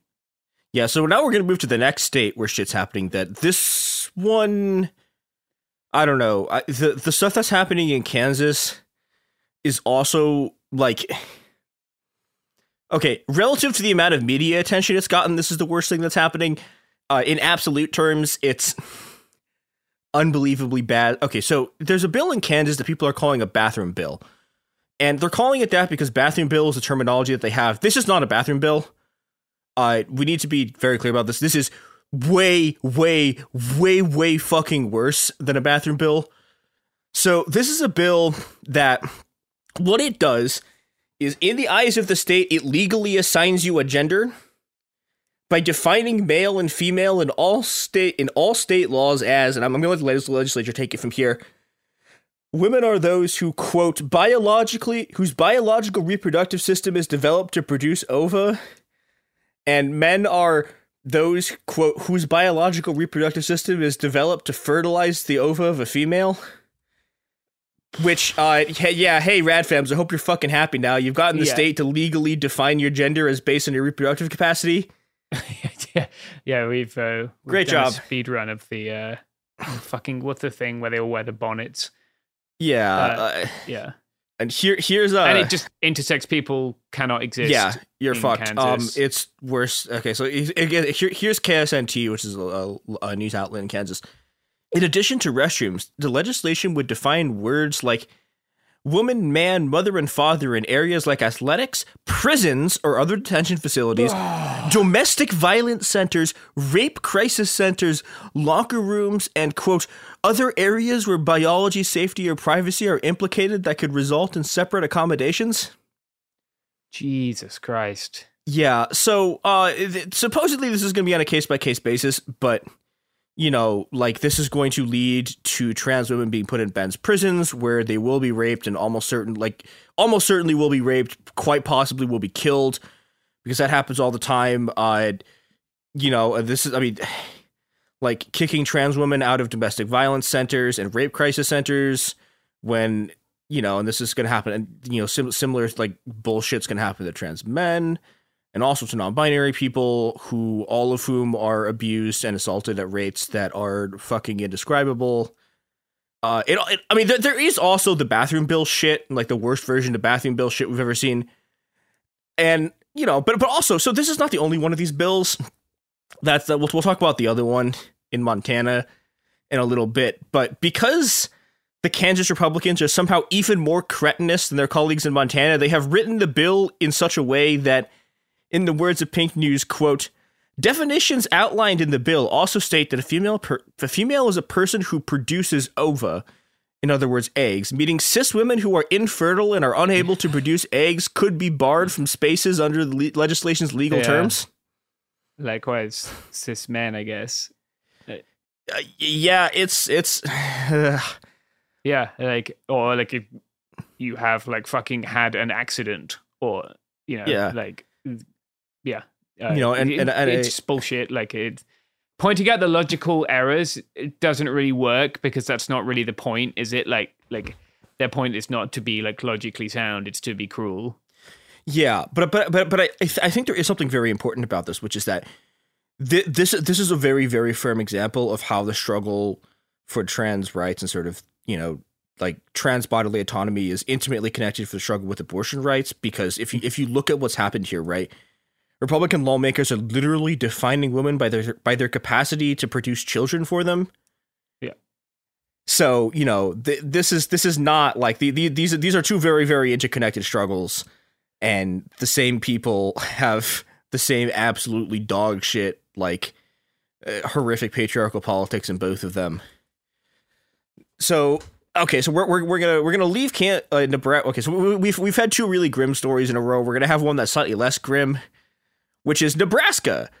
So okay, th- there has been a bill to ban gender affirming care for minors, but it is being staved off basically single handedly by oh. the genuinely heroic efforts of state senators Megan Hunt and Michelle Cavanaugh who have been filibustering literally every bill that goes through the state senate to stop it from happening, yeah. which fucking rips. Yeah. And like you know, and, and, okay, so basically the thing is like we will we will we will filibuster literally every single bill until they stop trying to pass this ban through. And you know, this is the okay, so like there was there was a thing that happened in in the early 2010s where in the in the U.S. like the, the big U.S. Senate, right? They changed the rules about filibustering so that you don't actually have to stand there and talk for eight hours. Yeah because they're fucking uh, cowards and enormous pieces of shit. Uh, in that is not true in Nebraska. If you want to filibuster a bill, you have to fucking stand up there and talk for eight hours, and they have been doing this for months. Yeah, and it's it's it's it's holding. Um, the you know basically, so it, uh, the way filibuster works, right, is it, you can't like in the Senate and then also in the state Senate, you can't stop someone from talking unless they like during debate you can't stop someone talking unless you get a, a two thirds vote of the body for a motion to cloture. And so they've just been forcing him to do it for every single bill, and they don't have the votes in some of the bills. And so yeah, it, it, you know, and the reason I think this is this is happening, you know, the the reason that they've been doing this and not sort of just like like doing bullshit like most of the Democrats. Well, partially it's because there's a Senate, and partially because Senator Hunt Hunt has a 12 year old trans son. Yeah, which yeah has has given her you know a sort of urgency that's absent from Democrats in other states.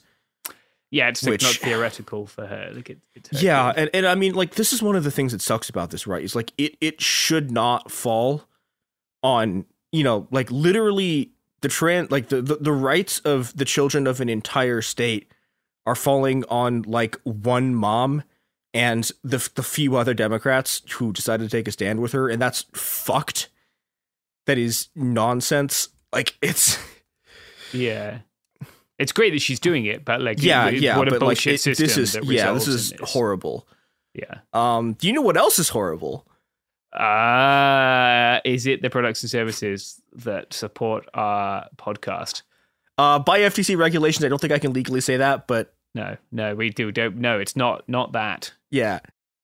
And we're back. Okay, so now we're gonna get to I think the most famous story or most most well known story of an anti-trans fight that's been happening recently, and that is Montana. So Montana has passed a bill that bans gender affirming care for minors and also opposes legal sanctions to anyone who does it. Governor Greg Gianforte like has a non-binary son who's a, a he they and he like gave a speech and was like dad fucking don't sign these bills. And his dad signed them anyways. Yeah. Uh, one, one of the co-sponsors of this bill on the floor of, of, of the montana house said she'd rather her children die than transition.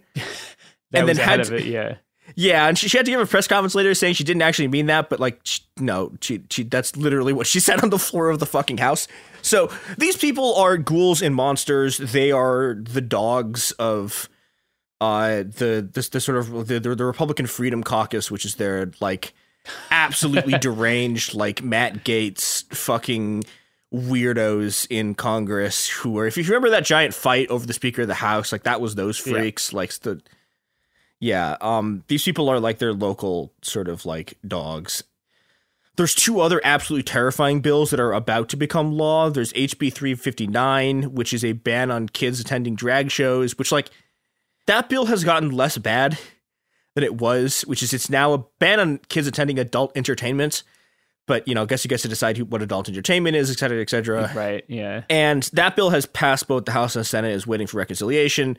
Uh, there is the even worse SB 458, which is basically the bill from Kansas, except I'm, I'm just going to read some of it. Uh, female means a member of the human species who, under normal development, has produced XX chromosomes and produces or would produce regular, relatively large immobile gametes or eggs during her life cycle and has repro- a reproductive and endocrine system oriented around this production of gametes, an individual who would otherwise fall within this definition, but for a biological or genetic condition is female.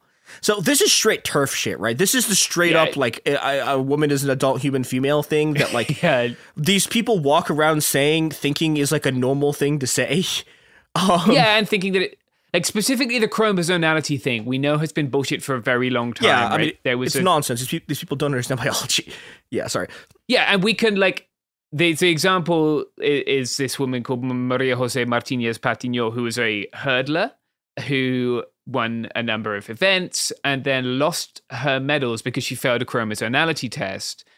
And fucking ruined her life, right? Lost her fiance, lost her job, lost all her competitions, and was able to successfully sue with the help of like leading experts in the field to prove that like uh, I think she had like mosaic. She exhibited mosaicism, like XXY, uh, and that like this was in fact a normal fucking variation in in Yeah. the human species. And like this was in the eighties, and we're still doing this shit. Yep.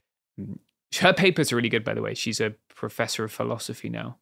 Oh, cool. Yeah, yeah. Good She's she's uh, yeah, she's great. I've spoken to her a few times, but um, Yeah, rare yeah. rare W. Yeah, but like these people are doing, you know, like they are you know, this this this this bill legally writes trans people out of existence. And Yeah. it, it is again another one of these gender bureaucrat things where this the state is legally defining what gender you are. But also, you know, but again, like they have to do all this like bullshit because you know, I mean, this is the thing I said, like these guys, these people are like slightly I don't know if smarter is the right word, but they're they're, they're slight they're they're slightly more engaged in turf shit, so they have a more convoluted like Yeah. biological misconception of what a woman is, which they can't define because it's not a thing. Like Yeah, it's a social construct. It's Yeah, because they- they can't- society. Yeah. and put in mind of South Africa constantly chasing the fucking definition of what race was, and, and like trying to define uh, like uh, multiracial kids into one box or another box. yeah, it's it's you know it doesn't work. But the problem is this bill is going to be signed by the governor like next week, probably, possibly this week. Like in the next couple of weeks is going to be signed. Um, so that's really fucking bad. So the, the the part of the story that I think is the most well known is Montana Republicans' crusade against Montana House Rep Zooey Zephyr. Zooey Zephyr is trans. She is a rep for a part of Missoula, which is a college town home home to the University of Montana. Uh, we talked about this a bit when Zooey won her seat, but I, I really, before we really get into what's been happening to Zooey, I want to talk a bit about Missoula and a bit about the sort of the geography of transmigration because the, the the way the media talks about this, right, is that you know trans like trans trans refugees and transmigration is something that started with these anti-trans bills, and that's not true. Um, this is this the, all of this stuff, all of the sort of fleeing, all of the refugee stuff predates Tennessee, it predates Missouri. It's always been happening. Yeah. You know, because and the, the the actual process of this is that, you know, for for generations and generations, the wretched of the earth get fed to the wolves. And then the wolves spit them out of their homes and their communities, and they fled. They fled to places like Portland and Philadelphia and Atlanta and Chicago, places where people like us had clawed out an existence in a world that wants us dead, where we continuously survive off the shit end of urban labor markets. And this is something that has happened beneath the notice or even the contempt of bourgeois society, but it's been going on for longer than we've had words to, we've had the words that we use today to describe it. And, you know, Missoula is one of those places where you can go when your family kicks you out. And, you know, and that, that that's not the only way people end up here, right? Like there's a lot of people who, you know, you know, have better stories, right? They go to college, they discover themselves. There are people who go here because it's where they've chosen to make new lives. And, you know, some and there's also just people who are from Missoula who just realize they're trans. Yeah. And, you know, it's this mix of sort of trans refugees, trans migrants, and the local trans community that, you know, all fuse together and becomes a sort of beautiful community that we've been, you know, has finally like stepped out of the shadows in the last like 10 years. And, you know, and this is why it's not enormously surprising that Missoula sent Zooey Zephyr to Helena to represent them because this is, you know, again, like this is one of these places that like collects people from all over Montana and, you know, from all over like Eastern Washington too. Some of these people go to Seattle, some of these people go to Portland, but yeah, there are these, there, there have always been these massive networks of migration that just, you know, no one ever, no one researches, no one talks about, no one even it's it's hard to even know they exist unless you know the people who like have been moved along them. The product of this now is that Zooey Zephyr is trans, is in the you know on the floor of the House debating with Republican legislatures this bill to uh, uh, like ban healthcare for my for like trans youth, and she says, "quote." If you vote yes on this bill and yes on these amendments, I hope the next time there's an invocation, when you bow your hands in prayer, you see the blood on your hands. Which I, I really wish, because the media talks about the blood on your hands thing constantly, and I wish they read the whole quote because it fucking rips. like it's great. Yeah, well, I think you need to like you can't. There's no fucking point in bourgeois civility with this stuff, is there? Like that Yeah, doesn't no. work. and, and, and this is what this has been one of the things that's been happening, right? It's like like the, the Republicans, their backlash to this has been has been a sort of like, oh, you're not being civil thing, right? And like in uh, uh like Senator Hunt in uh uh Nebraska was like literally like didn't actually literally say fuck you, but you know w- like said like yeah like no I, I'm not, I'm not gonna I'm not gonna like show up to like your like your dinner parties or whatever like uh, like you don't don't say hi to me in the halls like you know my fucking kid like and you know what you're Yeah. doing to them. That's the way to approach it, right? Like like the person Yeah, being uncivil, yeah. the person trying to legislate your little trans son out of existence. Yeah, it was like fuck these people. They're not gonna do this shit. Okay, so there's a couple of theories as to why what happened next happened next. Um, there's been a lot of speculation that it's been like, oh, this is like a gambit by the the the the, the Freedom Caucus to like turn Zooey Zephyr into like the face of the Montana Democratic Party so they can win a Senate race. It's like I I actually don't buy that. I think very specifically the when you close your hands to pray, you see the blood in your hands thing. I think they got really fucking pissed off and then they just kept escalating. So after that happens, the, the Montana Republicans formally censor her and they prevent her from speaking on the floor until she apologizes. And it's always like, no, fuck you. Like, well, she doesn't actually say fuck you, but she said, no, I'm not, I'm not going to apologize, right? Yeah. Um, there are there are a bunch of like pretty large protests like in Helena that are like you know that that are, that are like pro trans protests and protests to like let Zooey speak, and they arrest seven of the protesters. Uh, one of the people they arrest was I think a woman on crutches who like couldn't clear the area fast enough Yeah, because she was on crutches. cop shit. Yeah. Yeah, it's like I've seen that go down before. People in Yeah. chairs and all kinds of shit. and then and then the the so there's like these, these protests in the gallery right and the the, the the Montana Republicans start doing this whole thing about how this is this is this is the Democratic January 6th and like they were storming the Capitol the Capitol was under siege They tried to do that in Tennessee as well. Like it's Yeah. so pathetic. Like Yeah. it's so asinine. Yeah, and I, the other thing I want to mention about this, right, is like, okay, like the Montana Freedom Caucus people and all like the censors and the fucking press releases are just constantly misgendering Zooey. It is, it's really fucking ugly. Uh, yeah, and you know, so after these protests, the House like banishes her from the floor and kicks her out of her offices, and so she shows up like to work from a bench outside the chambers where like legally they can't kick her out of but then like I mean, this is an ongoing saga, right? Like, like this Mm-hmm. morning she showed up, and there were like three really old white women sitting on the, The bench. Speaker of the House's mum.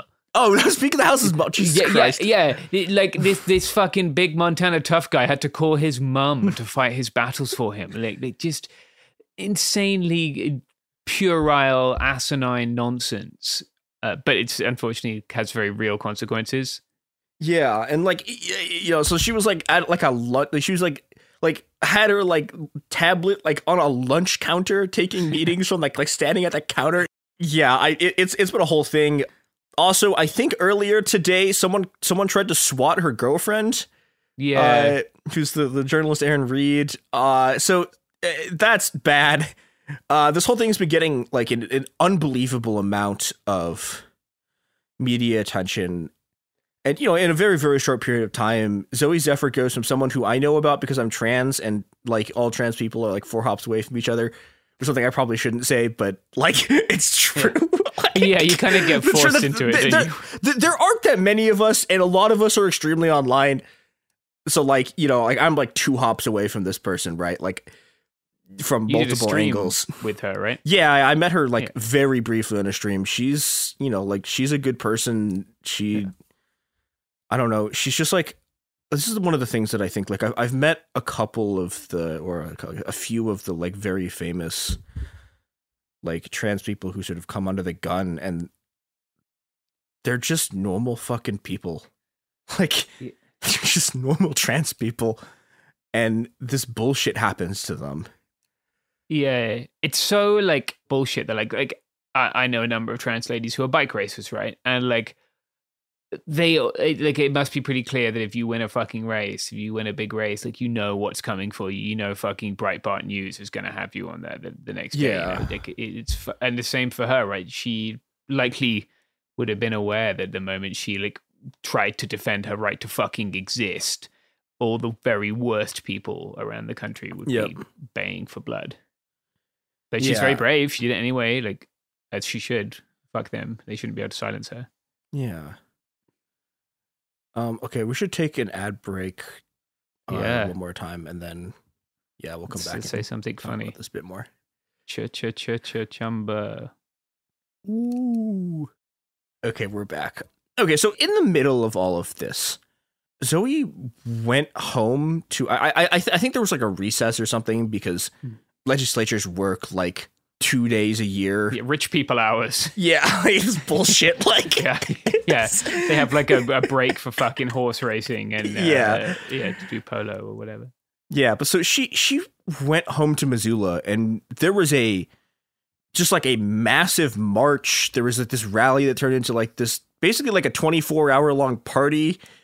Uh, people, my, my my favorite story from this is there's some people who. Okay, so they brought beer they had got from rowing a boat out to a derailed train. ah, yes. Ah, Yeah, yeah, uniting sick. the two media narratives of 2023. Yeah, yeah. I mean, it, it, it's great, and like, you know, I mean, I I think in, in in these sort of moments, right? You you can see the new world there, right? You can you can see a world where you know we no longer live in fear. This you, you can see this world where we're where we're free to create joy and meaning and art and our lives, you know, can can be a celebration of the beauty that's in and around us. But that world, the world that I mean, generations and generations of trans people have fought and died to sort of claw out of the dirt the world tried to bury us in. That world will die unless we fight for it. And that fight cannot be left to individual state representatives. There, there's not enough of them. Eventually they will lose. And and this is this is the other story of Montana, right? As as as much as, you know, as much as what's been going on in Montana is a story about a trans woman defying like all of the sort of organized power of her state, like all of those bills passed. And there is not enough power to if, if if we keep trying to fight them in legislatures and we keep trying to only fight them in in the legislatures and in court, we're going to lose. But okay, I I, pro- I probably shouldn't say this before I, I know we've we've locked in the title, but the, the projected title of this is is the trans is the trans genocide, a siege, and a counterattack, and I promised a counterattack, so now I'm gonna fucking give it to you. You didn't want like brief notes on the season, like you, could have gone full Maoist on the title. Nah, why we we, all, we did we did that with the other one, and I I, I realized after the, the last episode we did on this that I could have just called it counterattack, and that would have been better. So I've saved it for this moment. I'm glad that you get to use it. So, okay, what one of the things that's become incredibly apparent in the last in the last few years is that as as much as there is sort of passive transphobia in society, transphobia is not a sort of nebulous idea that just like floats freely around the world. It, it is brought into this world by men, and you know we know the foundational story of how these men and women gained power. Right? They cut a deal with capital to reconstitute the Republican Party in the eighties but you know and th- this is this is both their weakness and their strength right? It's their strength because this gives them an enormous amount of resources to pull on. It gives them the institutional backing of an entire political party. But its weakness is that it means that capital and the transphobes are bound together. And this means that when you scratch a capitalist a transphobe bleeds.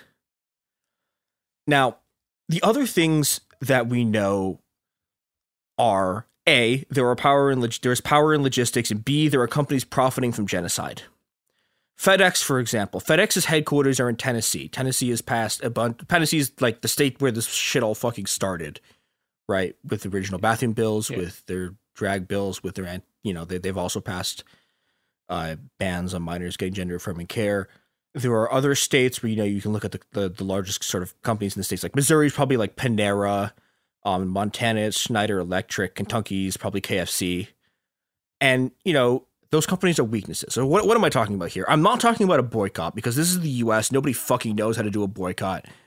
Like when when when, when Americans try to do a boycott, they buy like 16 pallets of Bud Light and shoot it with a bazooka, right? Like this is the, the, yes. this a boycott. It is not what what I'm talking about here is something a lot more serious. You know, we we we've we've we've seen the sort of sorry, let me rephrase this. We've seen the sort of echoes of what this kind of campaign could look like with the Stop Cop City protests. With you know, you have protests outside the offices of banks and outside of corporations that are backing the, that are backing Cop City. But I'm talking, you know, that and that at the most mild is something that we should be doing, right? These companies that are profiting from genocide, the companies that are, you know, funded by the fucking tax exemptions that are given out by these states, the companies that are, you know, giving money to these people political campaigns. But I'm talking about more than that. I'm talking about blockades. This is, you know, very specifically, FedEx is quite possibly is possibly the best example of, of a company that you can that you can just target, right? talking about blockades. We're talking about supply, like disrupting their supply chains. I'm talking about very specifically a campaign to put the trans sword through the arteries of capital and make the bastards bleed. I'm talking about a counterattack. Now, the advantage of this strategy of picking corporations, targeting them, and disrupt, like not not not just necessarily protesting outside of their offices, although doing that, but specifically actually making them fucking bleed, actually disrupting their ability to function as a company right? The advantage of this strategy, which is developed in sort of broad strokes with my dear friend Vicky Osterweil, is that what one of the big one of the big problems we have in this whole fight is this sort of weird is this ge- the geographic mismatch, right? The you know the, the the the the majority of people in the U.S. and also the majority of people in most of the states where this is happening, right, don't support this shit, but it doesn't matter because you know the districts are gerrymandered to fuck, and you know, but but it, but it means that like there's a lot of people who like me, for example, like I live in Illinois, right? Like the the the you know under normal circumstances, the best I can do is help my friends in Missouri get out and try to help, like, you know, do do do, do things like secure access to transport and housing for refugees, secure access to hormones for people. But if we're if we're going after if we're going after capital, if we're going after the companies, the banks, the financial institutions that are funding this shit, we can hit them everywhere because states have borders, but capital doesn't. And that means that you know we you know we can if if if if if if you are specifically you want to target the legislature of Kentucky, you can go after fucking KFC, right? You can go after their banks. You can go after you can go after anyone who funds them. We can hit them on multiple fronts here, right? We can hit them with protests, but these companies also they rely on our labor, right? A lot of these places are you know are either sort of fast food chains or logistics networks and that's that's a place where you know trans people are overrepresented because trans people are overrepresented in the service sector. You know again because it's easier to get jobs there and institutional transphobia locks you out of better jobs. They also rely on public infrastructure. They rely on you know streets being open right? They rely on an entire logistics network to make sure that not only are they extracting the labor of people that they are like you know the, the the sort of like theoretical term for this is realization right? They have to actually be able to sell they have to be able to assemble the product they have to be able to sell it. And you can stop those things right? I mean like K- K- kfc in some sense is also kind of hard because there's franchise shit going on. But that's not true with fedex. Like every yeah. fedex office is is fedex. And you know these these are these are companies that like maybe we can't fucking drive them underground right? But we can make them bleed and we can make it we can make it painful enough to be complicit in this genocide that these people that you know these people get fucking axed right? We can we we can make them bleed. We can go and you know another another thing that you know people can do right is it's not that you know if if if if you have like a spare afternoon on a weekend right it's not that hard to figure out the like the specific business interests of the legislatures who are voting for this stuff you can just do this. All these people are unbelievably corrupt. They have land deals that they're doing. And so, I, you know, open records laws that let you see who donates to all those people as well. Yeah. Yeah. And there are websites that you can just yeah. like, like you can just Google who gives donations to people. And yeah, yeah it's like donations trackers and you can just like plug in their name and it will show you everyone who donates to them. Yeah. And so we, we have learned through the, through sort of the experience of the past few years, right? That these people cannot be swayed by logic. They cannot be swayed by they cannot be swayed by logic. They cannot be swayed by science. They cannot be swayed by you know they cannot be swayed by emotional appeals. They do not give a shit about trans people. They would literally rather have their kids die than be trans. But again, the one thing they do care about is capital. And if you if you if you if you if you make capital bleed, these people will bleed too, and that will actually fucking hurt them. And that will give you the leverage you need to let, to let these people make a choice, right? It's either us or the world of capital burns.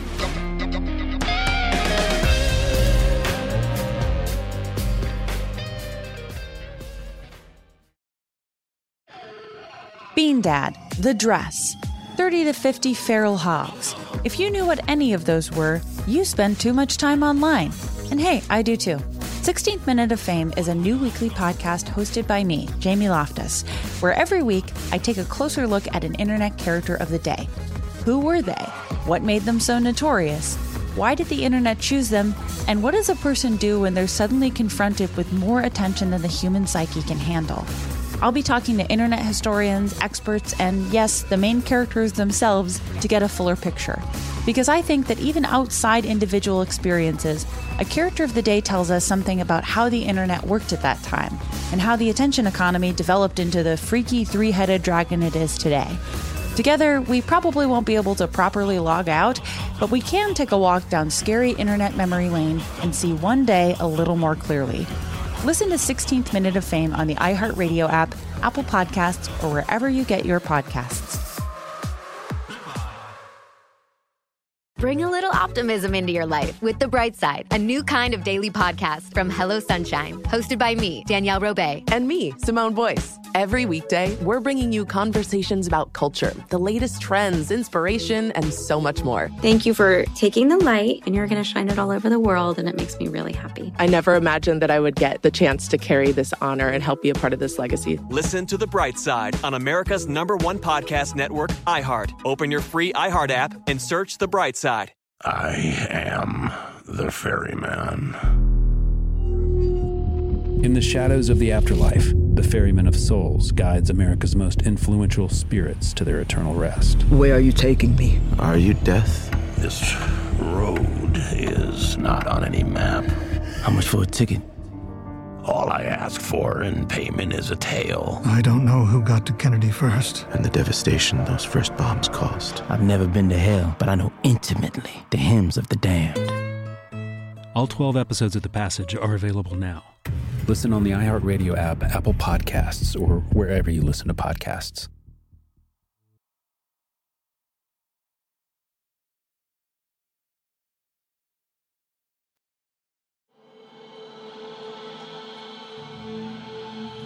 It's a warm spring afternoon in Atlanta, Georgia.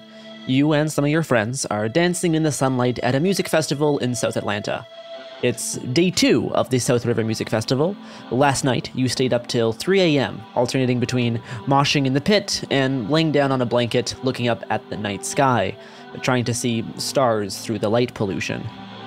After you had your fill of EDM, you called it a night and hastily set up a tent in the forest near the edge of the festival. You tried to sleep as long as you could, but soon enough, the hustle and bustle around the forest beckoned you out of your tent, as you moseyed on over back to the music festival, immediately something new caught your eye. A large, multicolored, inflatable bouncy castle sitting right in the middle of the field with a big Stop Cop City banner hung along the side. After you fully woke up, you grabbed a free breakfast burrito and took a nice walk through the winding forest.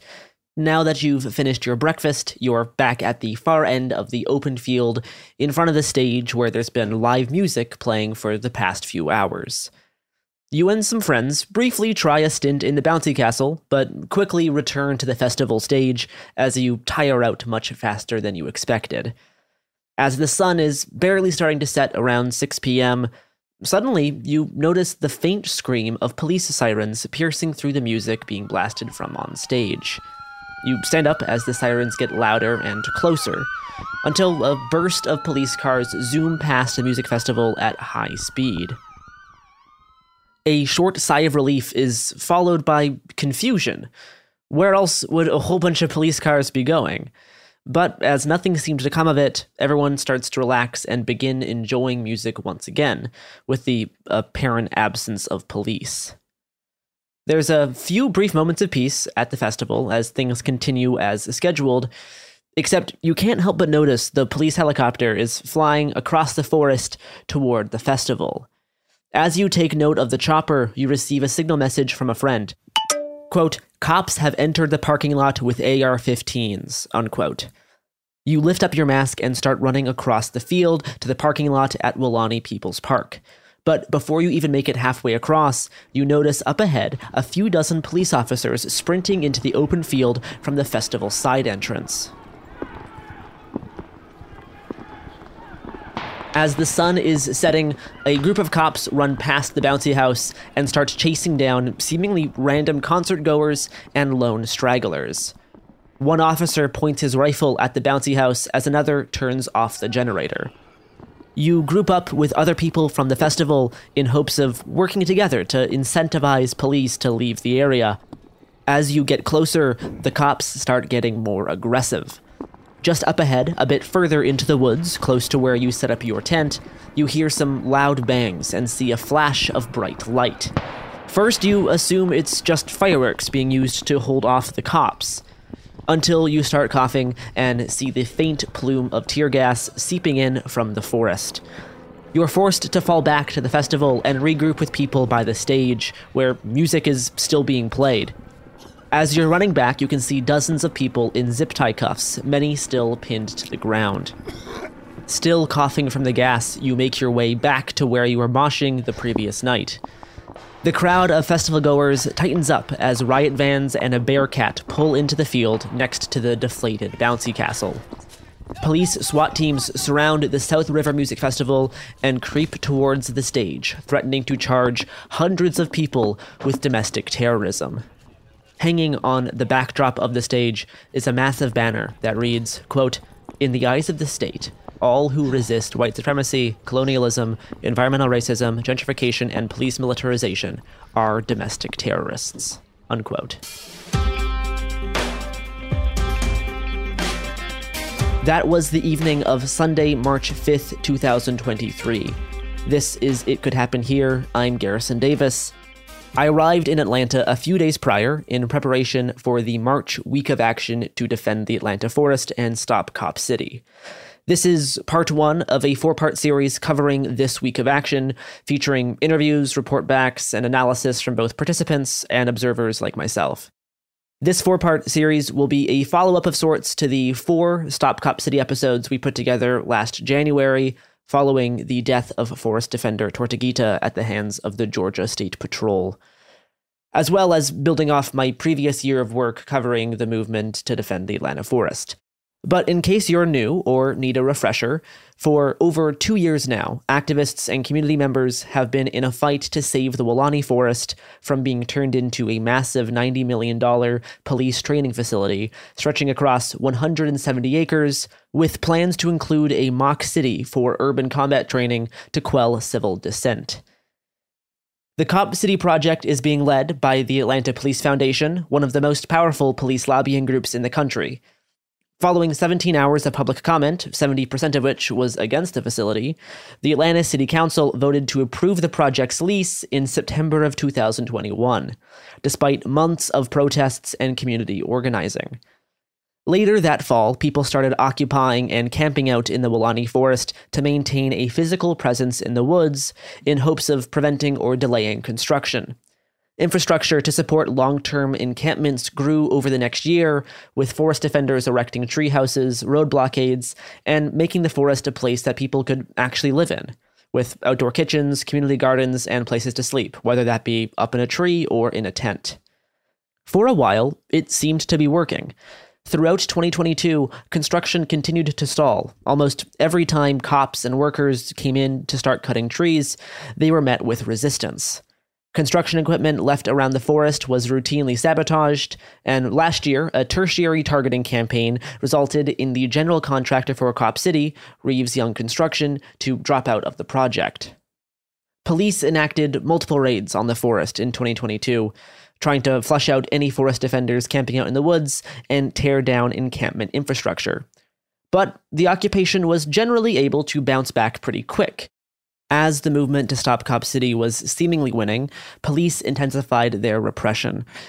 As a series of raids in December of last year decimated much of the infrastructure that was built up over the course of that year and left six people with domestic terrorism charges. But things got worse. Just a month later, in January of 2023, multiple police agencies engaged in a mass raid of the Weelaunee Forest, destroying all remaining campsites. About an hour into the January 18th raid, the Georgia State Patrol SWAT team killed a 26 year old forest defender, Manuel Terán, also known by their forest name Tortuguita. DeKalb County's autopsy found at least 57 gunshot wounds from multiple officers. We'll talk more about the results from various autopsies in a later episode, but just a few weeks ago, Tort would have turned 27. The other side of the Defend the Forest movement is focused on a smaller section of the Weelaunee Forest just east of Entrenchment Creek. Initially in hopes of expanding his movie studios, the now former owner of Blackhall Studios, Ryan Millsap, has been trying to gain control of 40 acres of public parkland through a shady land swap deal with DeKalb County that's currently subject to legal disputes. The slate of land in question contains the popular meeting spot in the forest known as the living room, which acts as a sort of central hub, as well as what's referred to as Weelaunee People's Park, where the park gazebo used to be before Ryan Millsap demolished it. Later, ripping out all of the grass and sidewalks in a once again legally questionable move. In January, Weelaunee People's Park also became home to the vigil site for Tortuguita. I'll let Matt from the Atlanta Community Press Collective explain the other happenings in the woods since January. They got their land disturbance permit uh, in in late January, and the first phase of the land disturbance permit only allows for soil erosion control work. So uh, to this point, uh, essentially what they've done is they've they've clear cut some paths into the forest, um, into the you, the pr- proposed site, and then around the exterior of the site, they've clear cut a line in order to install silt fencing. So there isn't a large amount of infrastructure. They're not allowed to do a large amount of disturbance right now. They're in like the pre uh, construction phase right now. So they started in, in, in, February and they did a lot of work very quickly. They installed a privacy fence so you can't really see what's going on. So our, our general understanding of it like comes from drone footage. Uh, it actually slowed down a couple weeks later, um, and from what I understand, they began to pull some construction equipment out, probably not wanting to leave, you know, a target for, um, shall we say, any sort of spicy activities. But not all of their construction equipment was removed, as everyone would soon find out. The deadly January raid left the community in mourning and unsure of how the fight to stop Cop City would evolve with the use of lethal force and the loss of a friend. The Forest Defenders' semi permanent occupation of the Weelaunee Forest ended after that raid, but the fight was far from over. About a month after the January raid, local Atlantans put out a call for supporters across the country to converge in Atlanta in early March for a mass gathering known as a week of action. There have been four previous weeks of action, but this one, more than any other, would be crucial in reifying what the next stage of the movement would be. I started off this episode with the Sunday night police raid on the South River Music Festival because, for better or worse, what happened on that evening set the proverbial stage for what the majority of this week of action would look like, and how its effects would ripple out in the coming months. But before we get to the rest of the week, we first have to go back to the official start of this week of action to explain how we got here in the first place. To kick off the week of action, a rally was planned for the morning of Saturday, March 4th at Gresham Park in southeast Atlanta. By the time I arrived, around 11 a.m., hundreds of people were already in the park. Music was blaring from loudspeakers, some kids and a few brave adults were running around throwing multicolored powdered paint at each other. It was a pretty festive time. Soon enough, it was time for things to begin. Matthew Johnson, the interim executive director of Beloved Commune, formally kicked off the week. Buddy, let's get started. All right, I just want to make sure that everybody is in the right place. I came here to stop Cop City. What did you all come here to do? Stop Cop City. What did we come to do? Stop Cop City! What did we come to do? Stop Cop City! What did we come here to do? Stop Cop City! All right. I'm glad that everybody found the right address. Thank you, everybody, for joining us. It's about two years ago in what was formerly known as Entrenchment Creek Park, now known as Weelaunee Peoples Park,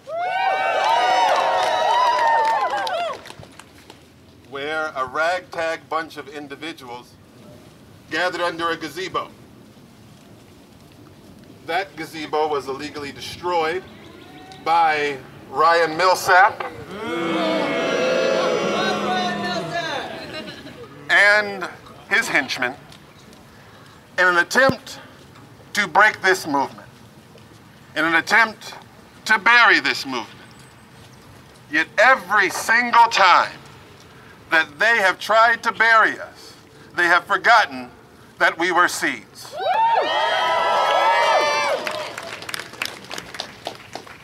Every time that they thought that they backed us into a corner with their repression, we had more of you show up and support this movement, and we thank you so much for it. They have set every hurdle in the way of everyday Atlantans to intimidate them and stop them from supporting this movement, and we still show up. That's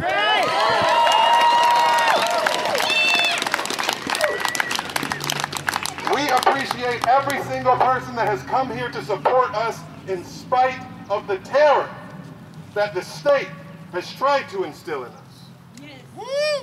We must be very careful and understand the gravity of the situation that we are in, especially after we've lost a friend. Thank you for standing with us. And now there are many things that we do not agree on. But what did we all come here to do? So let's remember what got us this far was a diversity of tactics.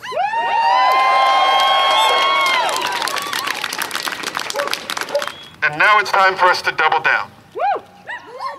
The crowd gathered was a pretty diverse mix of people from a variety of backgrounds, beliefs, and preferred tactics. On this Saturday morning, everyone felt pretty united, whether you were a kid running around with paint all over your body or an anarchist dressed head to toe in camo. Next up, somebody read a statement from the Muskogee elder Mekko Chebon Kernell. I'm here to read a statement from uh, my Mekko, uh, Mekko Chebon. Yeah, my name is Marty. Uh, I'm Muskogee. On my father's side, on my mother's side, I'm Atham, both Akmel and Donna, and my dad's also Filipino. Mekko asked me to read this statement. Mundos Jihayomad. At this time, I would like to express my gratitude to all who have converged onto these ancestral territories of Muskogean ancestors and modern spiritual inhabitants of the earth that we now stand on. Today, we represent a vast society of peoples whose presence in the colonized named states of Georgia, Alabama, and Florida have existed for over 13,000 years. We represent a way of life that strove to minimize the harm that humans can do to the earth, to other species, and to each other. Today, we continue this movement that began many years ago, and we honor those who have taken footsteps to protect this forest and our relative who gave the greatest of sacrifices. Just as ancestors existed on these very grounds and carried a faith and confidence in what our ancient ones passed on to us, may the hope of peaceful existence for all be achieved for many more centuries to come. This existence can only occur when we realize the sacredness of the Weelaunee forest, that all that is natural on this earth mother. This type of existence can only occur when we realize that we all belong to this earth and she does not belong to us. Yes. This type of holy existence can only occur when we realize that no cop city can ever exist because more weapons only create more violence.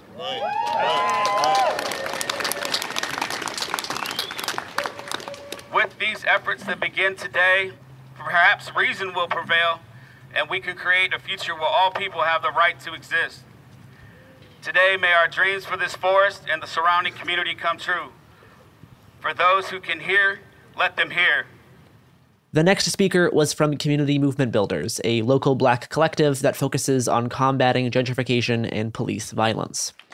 I may be a little bit selfish in my reason for being here. I want to be free. I want my children to be free. I want my mother to be free. I want my father, my brothers and sisters to be free. And I don't want to have to live a life in 10 years when my babies, my nieces, and my nephews come to me and ask, Kamasi, where were you? What were you doing when they destroyed our clean water, destroyed our clean air? What happened? Why were you not around? What were you doing? When, I, when my babies come in 10 years and they say, Kamasi, what were you doing when this country turned into a fascist dystopia? What were you doing? Where were you when you were around? I can't sit here back, sit back and say, I just sat home and watched this whole world burn to hell. That's right. I don't believe in the power. I don't believe in the power of the imperialists. I believe in the power of the people.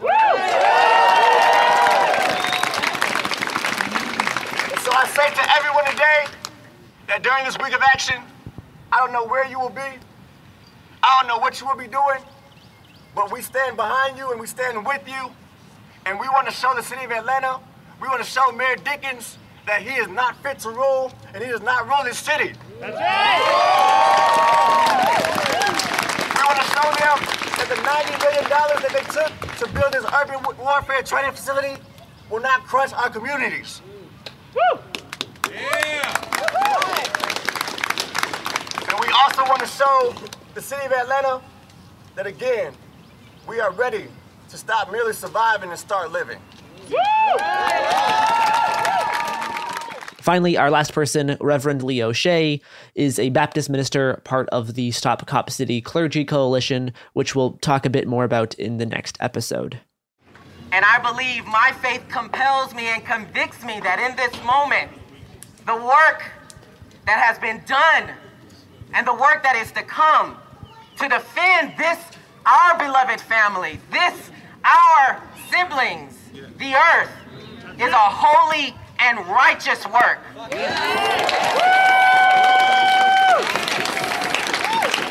It is a holy and righteous work that is grounded in a faithful rage. Yes. A rage which has been boiling in the human family's blood for centuries. And meets us here at this moment and asks us, what will you do to defend those who have no defense? What will you do to protect those who have no shelter?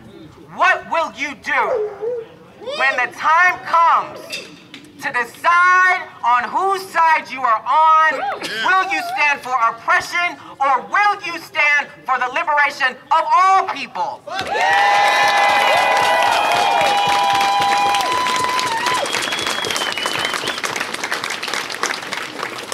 My friends, I come with some good news if that's okay. And the good news is that God stands on the side of the oppressed. God stands on the side of the forest defenders. God stands on the side of the most marginalized. And let us make no mistake that in our protest and in our rage, we also have to cry out and lament. We cannot be silent as Tortuguita's blood cries out from the ground. Yes. We must honor a life that did not have to be lost. It did not have to be this way. Do not listen to anyone who tells you that there is not a better way. There is always a better way. Yes. So I come with my faith and the conviction that in this work, in this moment, a prophetic imagination, a creative vision is needed for the world that we want to see. I'm not here to wait for the kingdom of God. I want the kingdom of God right now. Right now. After the speeches were finished, it was announced that the crowd, now nearing a thousand strong, would gather up together and march to Weelaunee People's Park to retake the forest. As everyone was getting ready to leave, you could see the care and solidarity people had for each other on full display. Bike scouts were checking to see if the path was clear, volunteer street medics ready to help anyone in need. Water bottles were being handed out to keep everyone hydrated, while others autonomously coordinated rides for people unable to make the walk. Looks like approximately 1,000 people marching from Gresham Park to Weelaunee People's Park on the bike path. It's a, it, it's I, I can't even see the end of where of, of where the uh, of where the people stop. It's a long, long stretch of people marching, hundreds and hundreds of feet. There's some banners in front of the march. One of them reads, "Disarm, defund, dismantle, no cop city." There's one of the sun shining over a pink sky with a little blue turtle, and their shell is the earth. Massive, like, 10 person banner that reads, Defend the Forest. The energy of the march remained high as people chanted to the beat of drums. I sat down with Matt from the Atlanta Community Press Collective towards the end of the week to talk about what we saw throughout this week of action. At one point, the entire crowd, seemingly the entire crowd, was chanting, If you build it, we will burn it, which seems. Yeah, almost like a thousand people. Yeah. If you build it, we will burn it. If you build it, we will burn it. If you build it, we will burn it. Um, and and it was being chanted like uh, you know looking around the crowd you, you saw everyone for the most part partaking in that so that was a very interesting moment where it, it felt like there was that sort of solidarity amongst the the varied groups that make up the defend the atlanta forest movement As the march went on, the path was getting increasingly forested. About two thirds of the way to Weelaunee People's Park, after turning a bend, the crowd noticed three deer frolicking alongside the march from further within the tree line. Deer are cute. Deer are cute. Deer are cute. Deer are cute. Deer are cute. To quote the Atlanta Community Press Collective's write up of the march, quote, the joyous mood shifted slightly as the protest closed in on the People's Park, passing over the remains of the bike path destroyed in December by film executive Ryan Millsap. Activists were uncertain what they were walking into or whether the police would offer any resistance. activists thought there was going to be an issue. They they were concerned about um, the police being in Weelaunee People's Park. So about halfway, we, we saw that stack of uh, makeshift shields uh, made out of plastic rain barrels. About two dozen of those five gallon drum uh, shields just mysteriously showed up along the bike path. We are arriving at Weelaunee People's Park. No cops. But then when we got there, there there was no police uh, whatsoever. Um, from what the scanner people told us, there there were police around. They were just kind of monitoring from afar, but no police ever entered the park, and it it was, I would say, it was a really nice high point uh, return to the forest. Banners and shields moving around Weelaunee People's Park as hundreds and hundreds of more people still pour in from the bike path. As the back of the march finally arrived, the crowd gathered up one more time to all chant out a promise in unison. I will defend this land. I will defend this land. I will defend this land. I will defend this land. We will defend this land. We will defend this land. We will defend this land. We will defend this land. One of the activists I interviewed during the week of action was Matthew Johnson, the person who kicked off the rally at Gresham Park. We talked about the methodology of starting off this week of action with this big inclusive march and how that may have helped achieve the goal of retaking the forest that first day. We wanted to be sure that we would be able to reoccupy the park And what that would entail is having a wide swath of the larger public involved with uh, any efforts to enter into the park. And so we had the rally at uh, Gresham Park, and there was a march planned uh, from that uh, park to Weelaunee People's Park. There is violence that people have become accustomed to when it is people on the political fringes. That's just where we're at in the political situation in Atlanta. However, when you have several people that you would consider more normal, liberal, progressive, etc., like representatives from NGOs, nonprofit organizations, just normal people that also want to see uh, the project uh, shut down, Cop City. That's when you have the ability to move towards people that uh, want to reoccupy, having the space to do that without seeing tons of police repression, as we have seen uh, in the movement recently. After reaching Weelaunee People's Park, many of those who arrived from out of town for this week of action, uh, myself included, stopped by the shrine for Tortuguita just off of the tree line. People added new wildflowers and packs of fruit snacks. I'm gonna walk over to the Tortuguita Vigil site. Looks about the same as last time I was here. Many candles, little turtles, still a few fruit snacks. Although the Vigil Shrine was the same as last time I saw it, almost everything else about being in this place was different. When I was here last time in January, it was a dark place of grief. The forest was barren, with all of the trees in their bare winter state. But looking around the forest this first sunny day, you could see new life growing all around you. Uh, to quote the Community Press Collective again, quote, Small campsites begin to crop up across the landscape, some nestled in sunnier spaces, others tucked into thickets, providing shelter and cooler climate for the new residents. The trees themselves reflected this next phase. Sprigs of new growth leaves appeared on the ends of barren branches. Small white flowers bloomed along the periphery of the parking lot.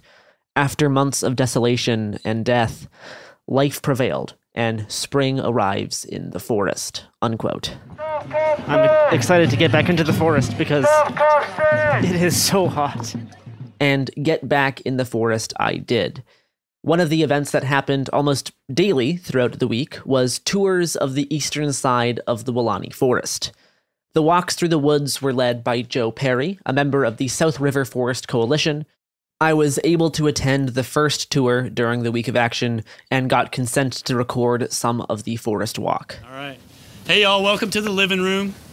Um, so named because it's it's a very inviting and comfortable place to relax. Um, this is where a lot of the meetings happen uh, during the, the, previous week of action. Um, people gather and uh, have different events here. Um, oftentimes there will be uh, food available here, um, campfires, uh, silverware. Um, so uh, it's also just a very, very comfortable place to relax because it's in this um, in this pine forest, and so uh, not really any undergrowth, and just super comfortable. It's a really good place to have meetings, um, and uh, and just kind of get to know each other and establish some calm. we made our way from the living room to the grandmother tree, a large oak that is estimated to be a few hundred years old. On our way to Ryan Millsap's proposed site for so called Michelle Obama Park, which is currently a 40 acre mound of dirt about 30 feet high, we walked past some old tents that were slashed apart during the January raid. Among the destroyed remains were little pink flowers growing out of the ground. Next, we headed to Entrenchment Creek. Joe Peery explained some of the background regarding the environmental state of the watershed and how protecting the forest is a crucial step in the process of helping the land heal itself. I got involved with a group called the South River Forest Coalition. We are trying to help further the vision of the South River Forest that uh, Ryan Gravel and the Nature Conservancy came up with to try to interweave about 3,500 acres of forest with the other businesses and homes and lands around this area that, that are in the watershed of the South River Forest. And Entrenchment Creek, which we will see uh, on this tour, uh, is the main tributary to the South River. Uh, the South River is the fourth most endangered river in this country. Entrenchment Creek is one of the most polluted creeks in this uh, county. And so that is what we're trying to protect. And in order to protect a river and a creek and a watershed, you have to protect the forest that's around it. I've been um, exploring these woods for the last decade and leading tours and talking to people about it, trying to explain what's going on with the lawsuit, trying to explain what's going on, the difference between Entrenchment Creek Park and, you know, the prison farm and the acreage and all these other things and all that stuff. It's just like, it's just gears turning in your head because when you come out here and enjoy this, I mean, this is really what it's all about. This is all we have to do to convince people that this is worth saving. Is just bring you out here and, and let you appreciate it. As masses of people converged at Weelaunee People's Park Saturday afternoon, almost immediately a whole bunch of pop up infrastructure was set up to facilitate an encampment in the woods once again. Really, for the first time in any kind of large capacity since January and even December. The December raids decimated much of the camp infrastructure, which still had not been rebuilt since then. But upon arriving from Gresham Park on Saturday, both first time visitors to the Weelaunee Forest and seasoned forest defenders worked together to rebuild a lot of that infrastructure to support camp life for the next week. One of the things that we saw on the march uh, in was like eight cinder blocks uh, right at the entrance to the living room. Uh, and then you and I went into the living room. We saw these huge water tanks. So later they moved those water tanks to those those cinder blocks, and they that has become or a watering point for everyone. So like twice a day, a truck comes with a water tank on the back, and then they go through the arduous process of filling that water so that everybody uh, in camp can have water. And they they had this system that was seemingly self-organized and then that first day uh, we were sitting in, in the parking lot and it, it, seemed like every time you turn around there was like a different train of people carrying supplies into the living room um, the second day uh, there was there was a woman who was shoveling gravel from the torn up uh, concrete on the side and she was filling all of the random holes in the ground uh, so that carts could go up them and I, I was like, you know, did did somebody assign this to you? She's like,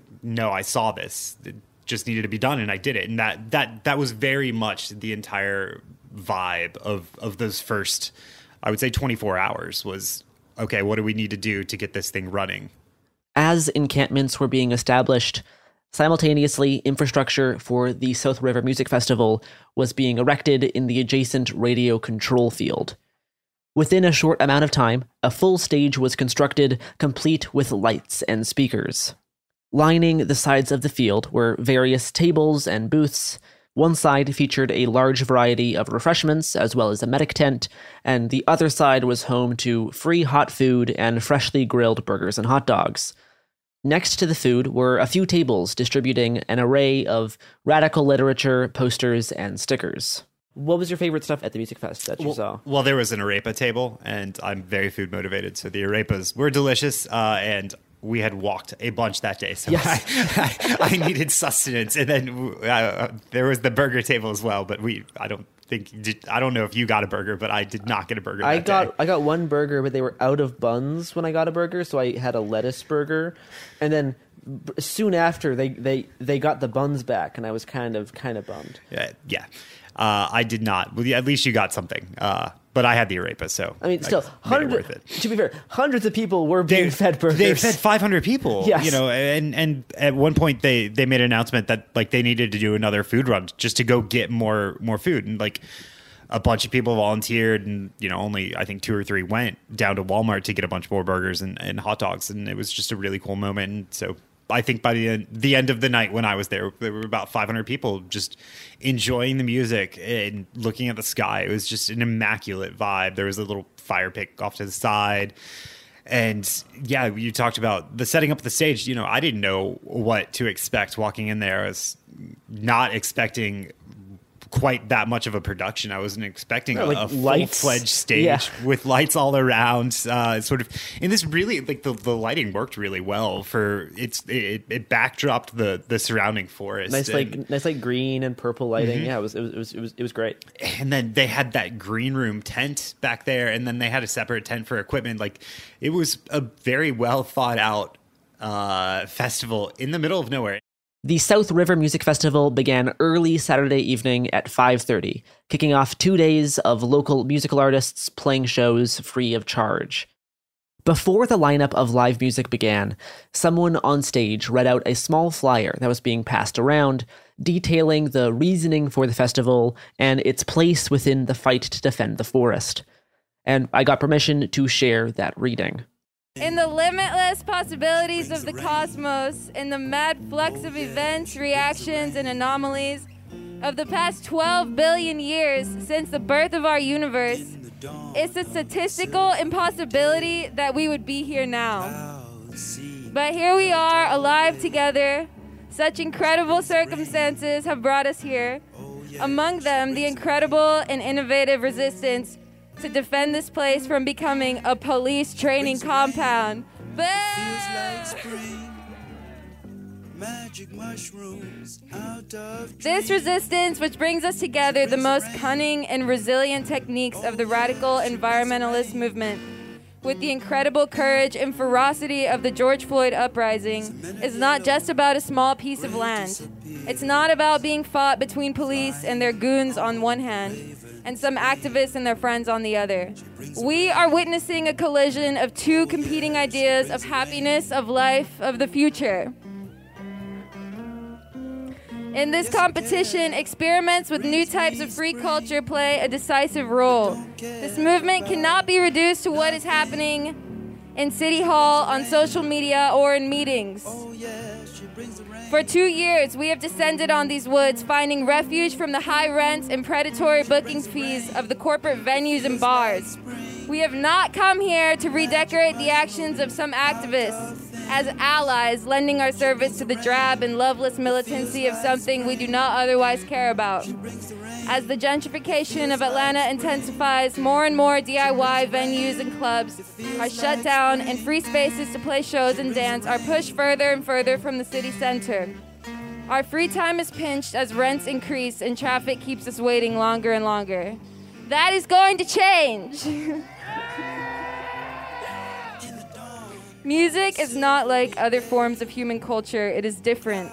From painting, drawing, poetry, literature, or film, art, politics, and symbolic culture in general represent the passions, conjuring strong feelings from the shadows of reality, pulling them from the depths of the soul or the back of consciousness.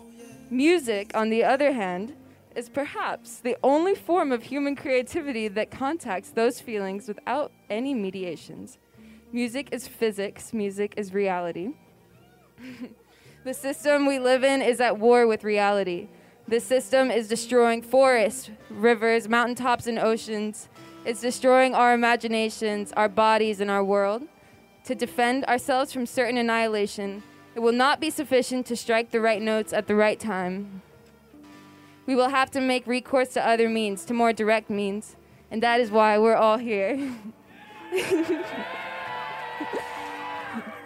The Defend the Atlanta Forest Revolution will be economic, political, as well as cultural.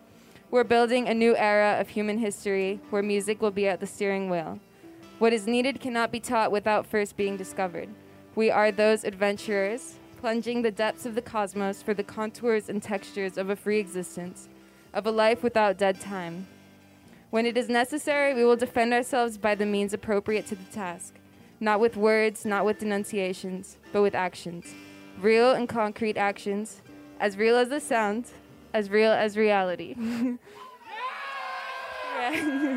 I'm so lucky to be here with y'all. Thank you. Across the middle of the field, hundreds of people laid out blankets on the grass and dirt. Concert goers alternated between dancing in front of the stage and relaxing and eating food on picnic blankets. As the night approached, over a thousand people were spread out across the RC field. A mosh pit had formed directly in front of the stage, Musicians led Stop Cop City chants, and between sets, people spoke on mic about the movement. Everybody say, Stop Cop City! Stop Cop City! That's right, that's right. Saturday night was headlined by local Atlanta rapper Zach Fox. Zach told stories about how he and his friends used to hang out in this very forest as teenagers. All right, y'all, man. Hey, I'm gonna say this fuck the mayor. I'm gonna say this fuck the mayor and, and fuck all this shit. And I love everybody for coming out to support this shit. Do you really fucking. When I tell you, me, RG, everybody used to walk back in these woods and drink red stripes and and walk our dogs and shoot guns and shit. So I really don't want to see this shit happen, and I really appreciate all of y'all for coming out to do this shit. Fuck Cop City chants erupted pretty regularly throughout the night. And this all I'm gonna tell the police. This all I'm gonna tell the police. Okay, hold on. Let me make sure I push the right button.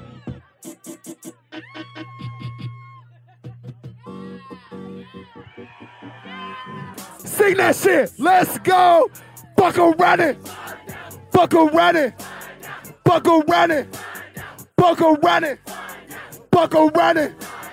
Buckle running. Buckle running.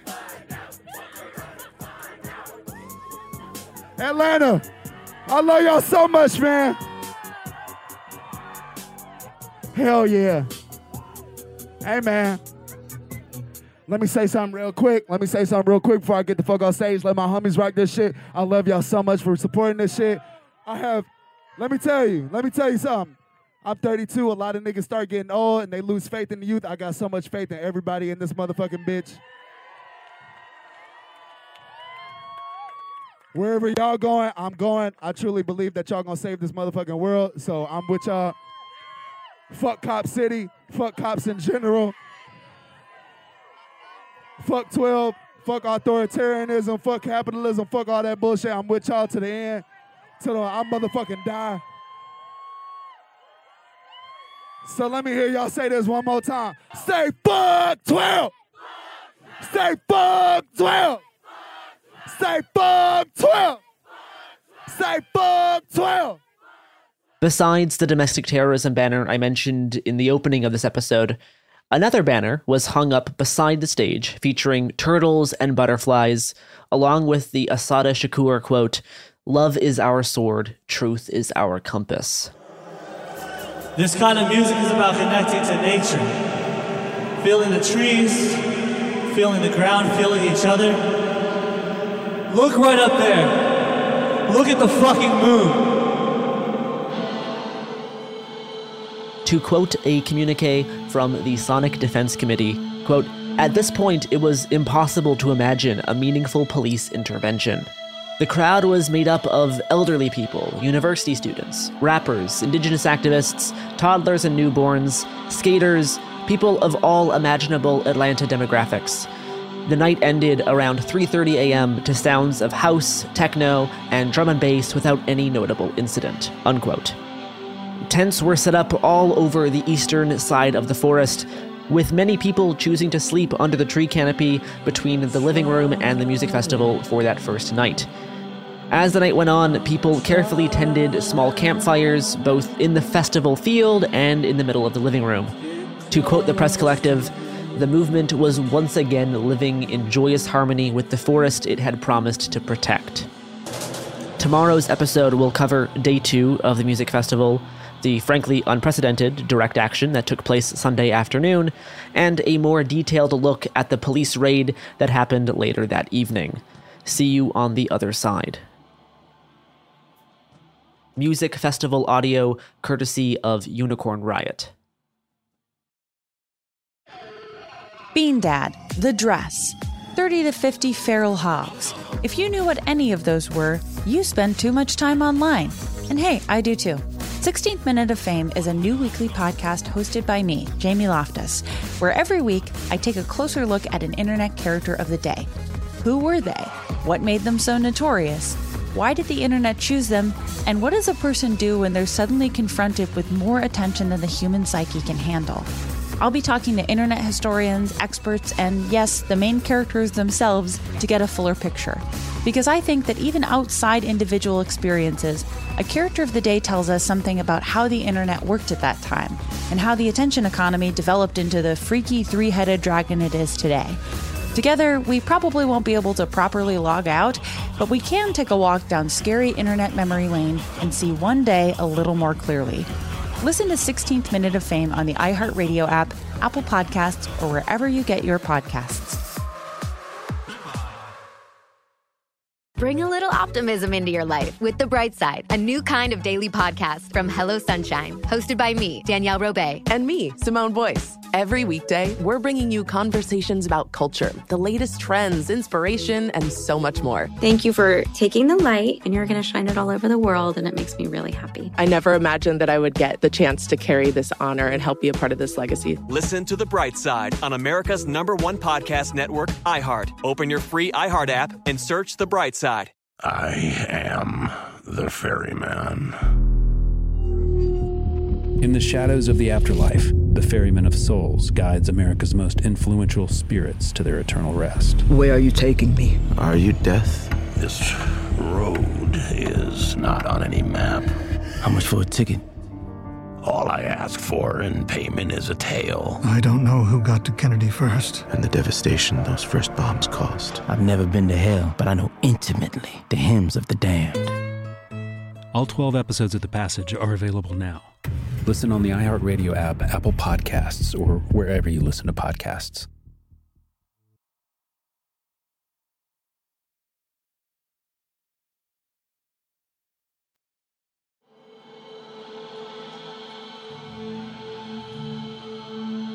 Welcome back to It Could Happen Here. This is part two of my mini series detailing the March week of action to defend the Atlanta forest and stop Cop City. Last episode, we covered the week of action kickoff rally at Gresham Park and day one of the South River Music Festival. We'll be picking up basically right where we left off, starting with my conversation with Matt from the Atlanta Community Press Collective. Saturday night, there was music going on till like 4 a.m. It was a long night, but like a really good night. What was your Sunday like? Sunday, you know, Sunday started off really great. Like uh, walking in, the first thing you see when you, you walked back onto the festival grounds was this amazing bouncy house that uh, they had written some guidelines up there that it did seem like everyone followed. Uh, you, you could fit six adults, which is like for a bouncy house, that's pretty large. It was a big bouncy house. It was like six adults or 12 kids or something like that. Um, so yeah, you you see this bouncy house, and like I, when you see that the first thing, like I think that visually sets the entire expectation. Like that is a statement in and of itself of like what they were going for that first day. Day two of the music festival started around noon. Uh, right in the middle of the RC field was this large rainbow colored bouncy castle adorned with a Stop Cop City banner. People slowly trickled in all over the course of the afternoon, culminating in about a thousand people scattered across the field by 4 p.m. Just like the night before, people enjoyed free food, defend the forest related literature, and a bustling refreshment booth. While listening to live music, people played soccer and frisbee in the open field, while others were continuing to build camp infrastructure in the forest. So I think the bouncy castle set the tone, and everything was really lighthearted uh, for the first few hours. I, I spent most of that day walking around, um, watching this like autonomous infrastructure in the forest kind of pop up on its own. It's like everywhere I went, you know, to the parking lot, you you saw trains of of, of people carrying like water and supplies deep into the forest. Uh, everyone seemed to just be trying to find a place to, to fit in and to work and to really participate in, in the week of action. As the day went on, rumors started to circulate about inaction happening later that afternoon. Word quickly spread that people would meet up in the RC field at 5 p.m. Eventually, a flyer was posted to social media, and sure enough, come 5 o'clock, a group of a few hundred people, made up of individuals and affinity groups, gathered behind the bouncy castle, most of whom were masked up and donning some form of black bloc or camo block. A communique posted later on the website scenes.noblogs.org described the feeling on the ground. Quote, the air was tense. No visible rage, just a steeled determination. No one knew what was coming next, but we knew it was something big.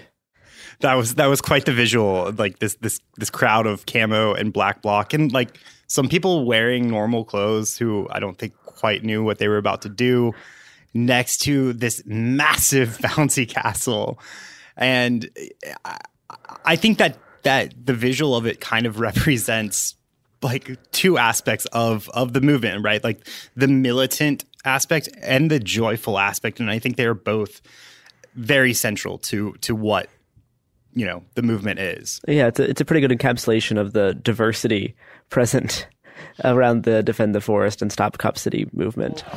There's a few hundred people in camo block walking down, I believe, is uh, Constitution. Uh, a lot of people dressed in black bloc, mix of legal observers here. Police choppers overhead. Currently, people are marching west in the direction of the old Atlanta prison farm the slate of the forest that Cop City is planned to be built on. There has not really been a, a mass convergence of people like this in the forest in a long, long time. I, I, cannot remember the last time there was anything quite like this. This is definitely the biggest group of people who's ever like converged on marching on the old Atlanta prison farm area. Last year, people were occupying and living in the forest in that side. Since the repression has intensified, more people have moved over across on the other side of Entrenchment Creek Park on the slate of land closer to Weelaunee Peoples Park and the, the section that Ryan Millsap is wanting to develop. Definitely never seen this many people marching like this near, near the forest in a much more militant seeming group of the crowd as opposed to Saturday's first first march, which was like a thousand people of, of various types. Everyone here looks much more willing to throw down. As the group, around 300 strong, left the RC field, they calmly marched west down Constitution Road toward the power line cut, accompanied overhead by a police chopper equipped with a thermal camera. Copter still overhead, I'm sure you can hear it. To get a clear picture of what actually happened that day, it's useful to understand the geography of the Weelaunee Forest, especially since the police have tried to make it sound like the individuals who were arrested later that night were apprehended at the scene of the crime, which is not actually the case. The entire area that, that the defenders are trying to defend the the entire Weelaunee forest. Um, the contiguous part of it is surrounded in sort of a triangle by by three different roads: Constitution, Key, and and and Boulder Crest. All the way to the east is Weelaunee Peoples Park, and like just to the west of that is the RC Field where the, the music festival was happening, where the Bouncy Castle is, and, and where um, our, our, our group that we're following here starts to to gather, and then all the way to the west is the proposed site of Cop City uh, along Key Road. So to get there through the forest takes a good 30, 45 minutes. Uh, to get there, you know, if you're you're on the road, is still like a, a 25, 30 minute walk. It is it is not like anywhere close on foot uh, no, to if, get if, from point A to point B. If, if, you're crossing through the woods, you also have to like jump over an entrenchment creek, which is not the easiest creek to cross over. It's not the easiest, and, it's not the cleanest. Not, no. not something you want to step in. I'm at the back of the march now. Everyone's kind of tightened up into one larger, larger group. They've paused briefly and are retrieving some tires that have been found near the ditch on on the road here. Dozens and dozens of tires are blocking are blocking the road. They're getting moved out pretty quick, and the march is moving on. Oh, and looks like people arrived at the power line cut. This massive clearing for power lines to run north south. People are now marching on the green grass underneath the power lines. The thin clear cut for power lines has been there for years and directly leads to where Cop City pre construction work is taking place near the North Gate. The open area makes it easy to traverse, but on the flip side, that also makes it easy to surveil. There were only a little over a dozen cops stationed at the North Gate, as well as the police chopper circling overhead. The group of block is slowly, slowly moving north along the power line cut. I'm keeping my distance for now so that I can continue doing stuff without being uh, extremely jeopardized. The block approached the North Gate in broad daylight with shields in hand and people behind throwing projectiles in the direction of police. A barrage of fireworks, rocks, and just the sheer size of the crowd overwhelmed police, causing officers to retreat as a swarm of hundreds of people overtook the proposed Cop City construction site and current police security outpost within the Weelaunee Forest. All right, the group has marched a decent ways up. There's now fireworks in the distance. Uh, police helicopter still overhead. Looks like most of the crowd is still in the area of the power line cut. A pretty pretty condensed, large group of people up there. Lots lot, lots of fireworks, like I said. Some individuals chose to focus their efforts on repelling the nearby police, giving the opportunity for others to set their sights on various targets. The large number of people in the block together allowed for individuals to feel more safe and capable of taking action. The APD has put a call out to get any available units down here by the old Atlanta Prison Farm property. And uh, a quote from the scanner audio is Get here now, assholes. Forest defenders smashed up and set ablaze an office trailer, two UTVs, a surveillance tower, and a front end loader as the police ran for cover behind a fenced off secondary smaller outpost across from Key Road. Despite the police helicopter circling overhead the gathering spot for a good 30 minutes, it seems APD was not fully prepared in their response or just did not know what was going on because they've made a decent way without any visible resistance so far. A communique posted online reads, quote, When we approached the gate finally, it was not chaos, but it was something like it. Our crowd unleashed a wild burst of energy. It was incredible, and I will never forget it. It was rhythmic almost. We devastated all of their work, their vehicles, the trailer, everything. But it looks like Atlanta police is now trying to converge. Lots of fireworks still. I see smoke. Oh, a lot of smoke. Whoa. A lot of smoke very fast is filling up filling up the area around uh, the little uh, it looks like it's by the little control tower in the middle of the power line cut. Wow. That smoke is thick. It, that's a fire. That is a decent fire. You can I can see the orange flame now. As the few police officers stationed at the North Gate were forced to fall back under pressure, force defenders leveled months of their work within a few minutes. To quote the Scenes.no blog's communique, quote, this act of mass collective sabotage was done methodically and without anxiety. The crowd destroyed all of their equipment with ease and confidence. So the excavator, uh, there was a um, utility terrain vehicle, uh, which is what the police have been using to sort of move in and around the woods in in sort of motorized move in and around the woods, and then um, the uh, office space and the storage space uh, were all torched. I, I, I, think that that comprised like everything that was over there. And, and the police surveillance tower, uh, which is which has been taken down a few yeah, times. police surveillance towers in that area they have this tendency to fall over. The fire has gotten a lot, lot bigger. Police scanner audio is saying officer needs help, calling for all available units to converge on the spot. Wow, okay, the fire is getting so much brighter. Smoke is incredibly thick. It looks like some people are starting to move out of the area back into the woods. But wow, that is a, uh, a, a huge fire. There was at least at least two separate things lit on fire. There were in fact more than two things on fire. Looks like crowd is going to be starting to move because a lot of police is about to show up. Unsure what the response will be for people at the music festival or at uh, Weelaunee People's Park who are camping out for the week of action. But uh, this is a pretty pretty big action for week of action day two. Wow, that this this smoke plume is massive. While the action itself was a success, the notion of an overall one-sided victory was about to come crashing down. Whole bunch of sirens just flew by, about a dozen cop cars. Lots of cop cars by the music festival entrance as well, by the RC field. Looks like the cop cars are converging at the festival, not at the fire. Okay, back at the music festival. Uh, as you can hear,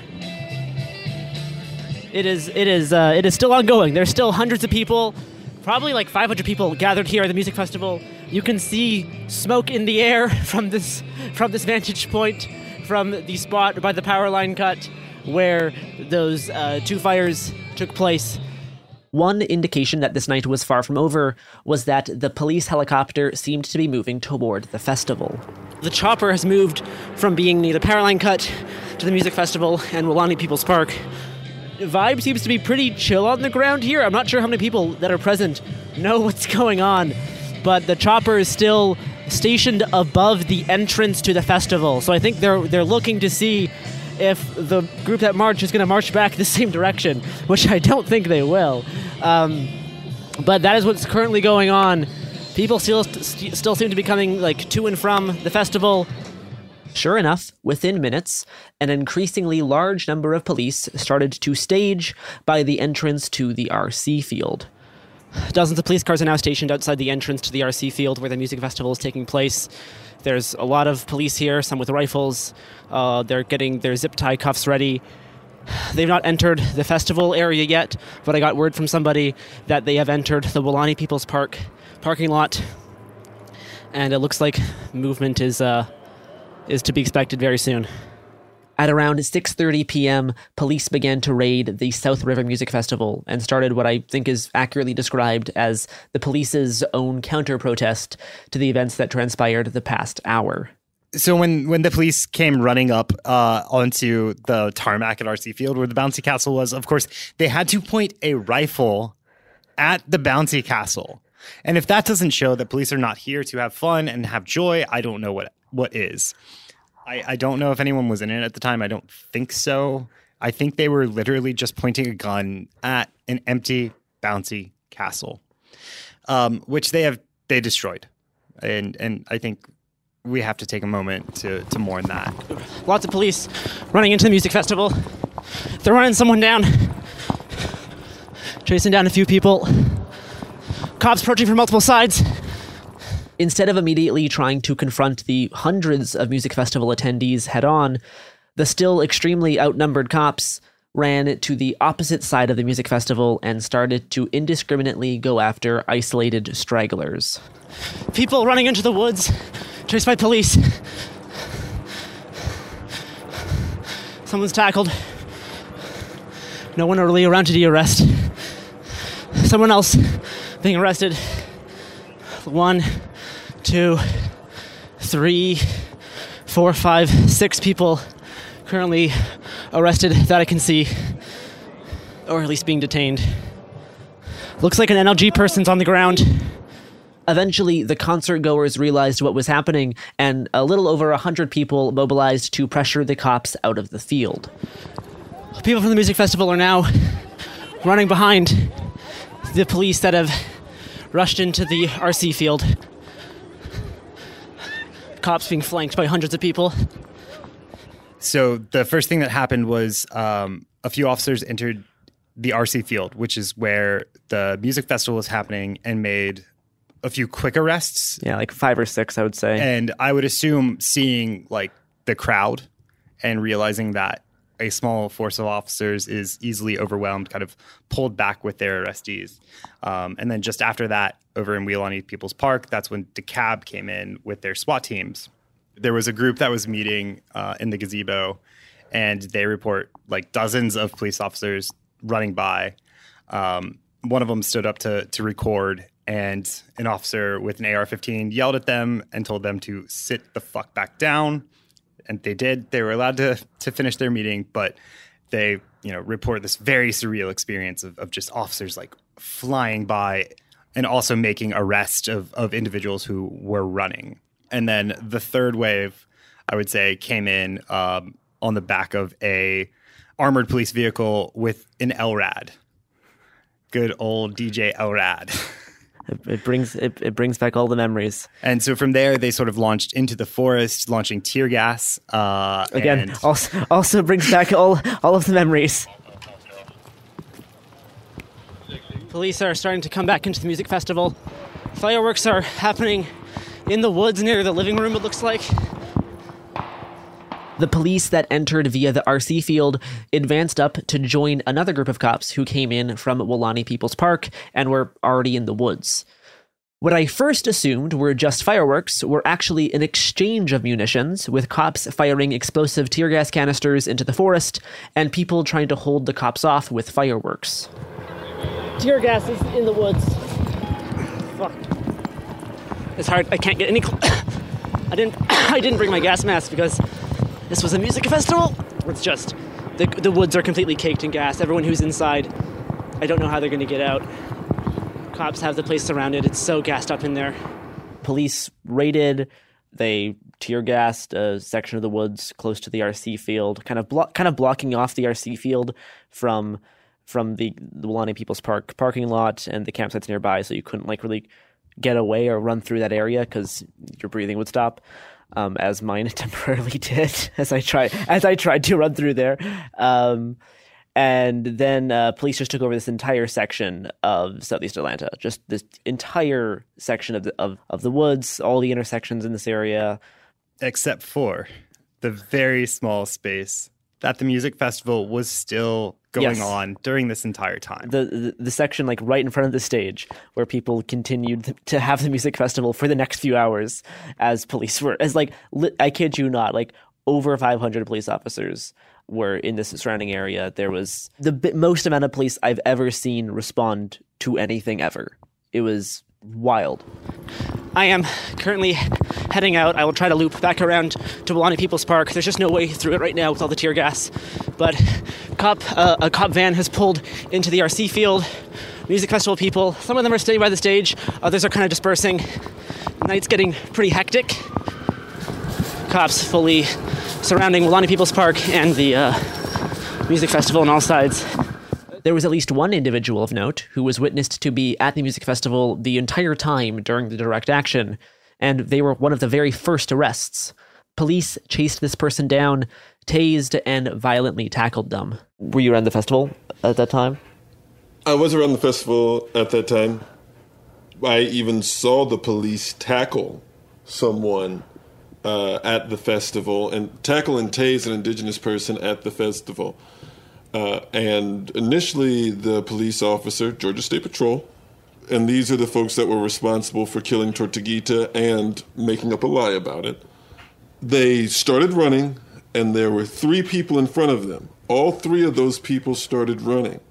And then there were two white folks that veered off to the left, and one indigenous person that veered off to the right.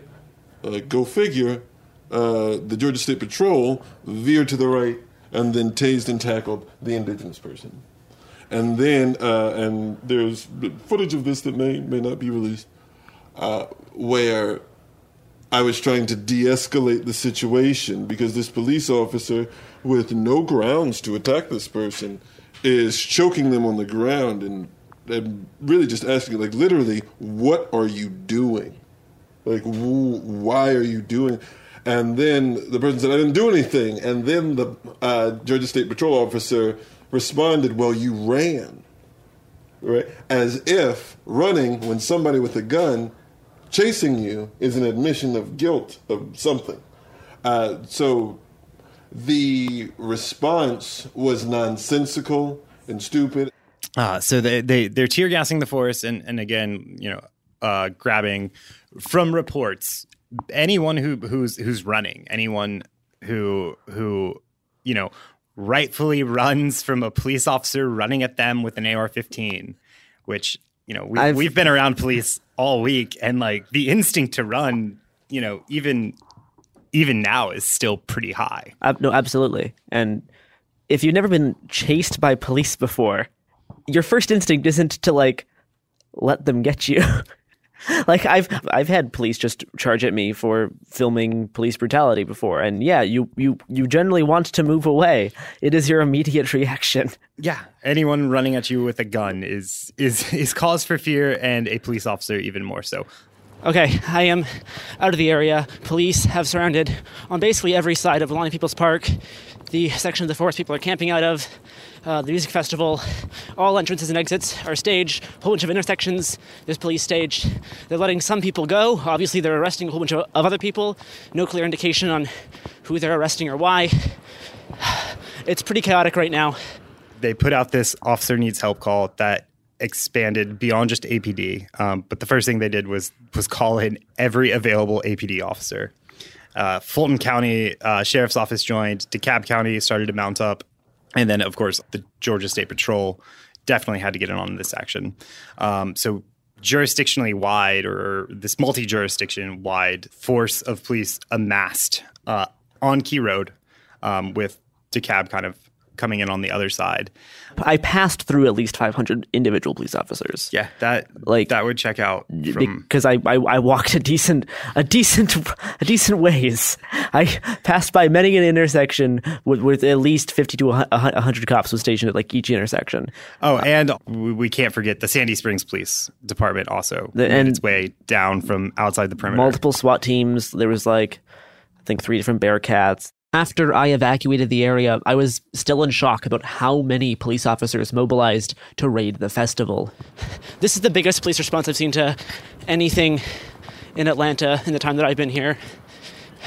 This is bigger than the police responses to most of like Portland actions compared to like 2020. Massive, massive amount of cops from multiple agencies taking over a, a huge area of South Atlanta and DeKalb County.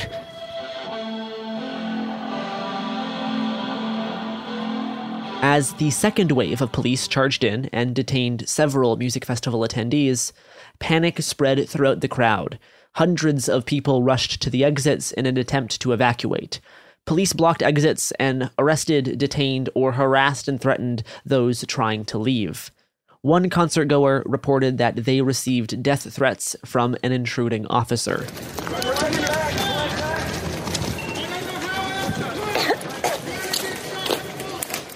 Quote, you're going to get shot. I don't know how else to put it, but you're going to get shot with a bullet, unquote.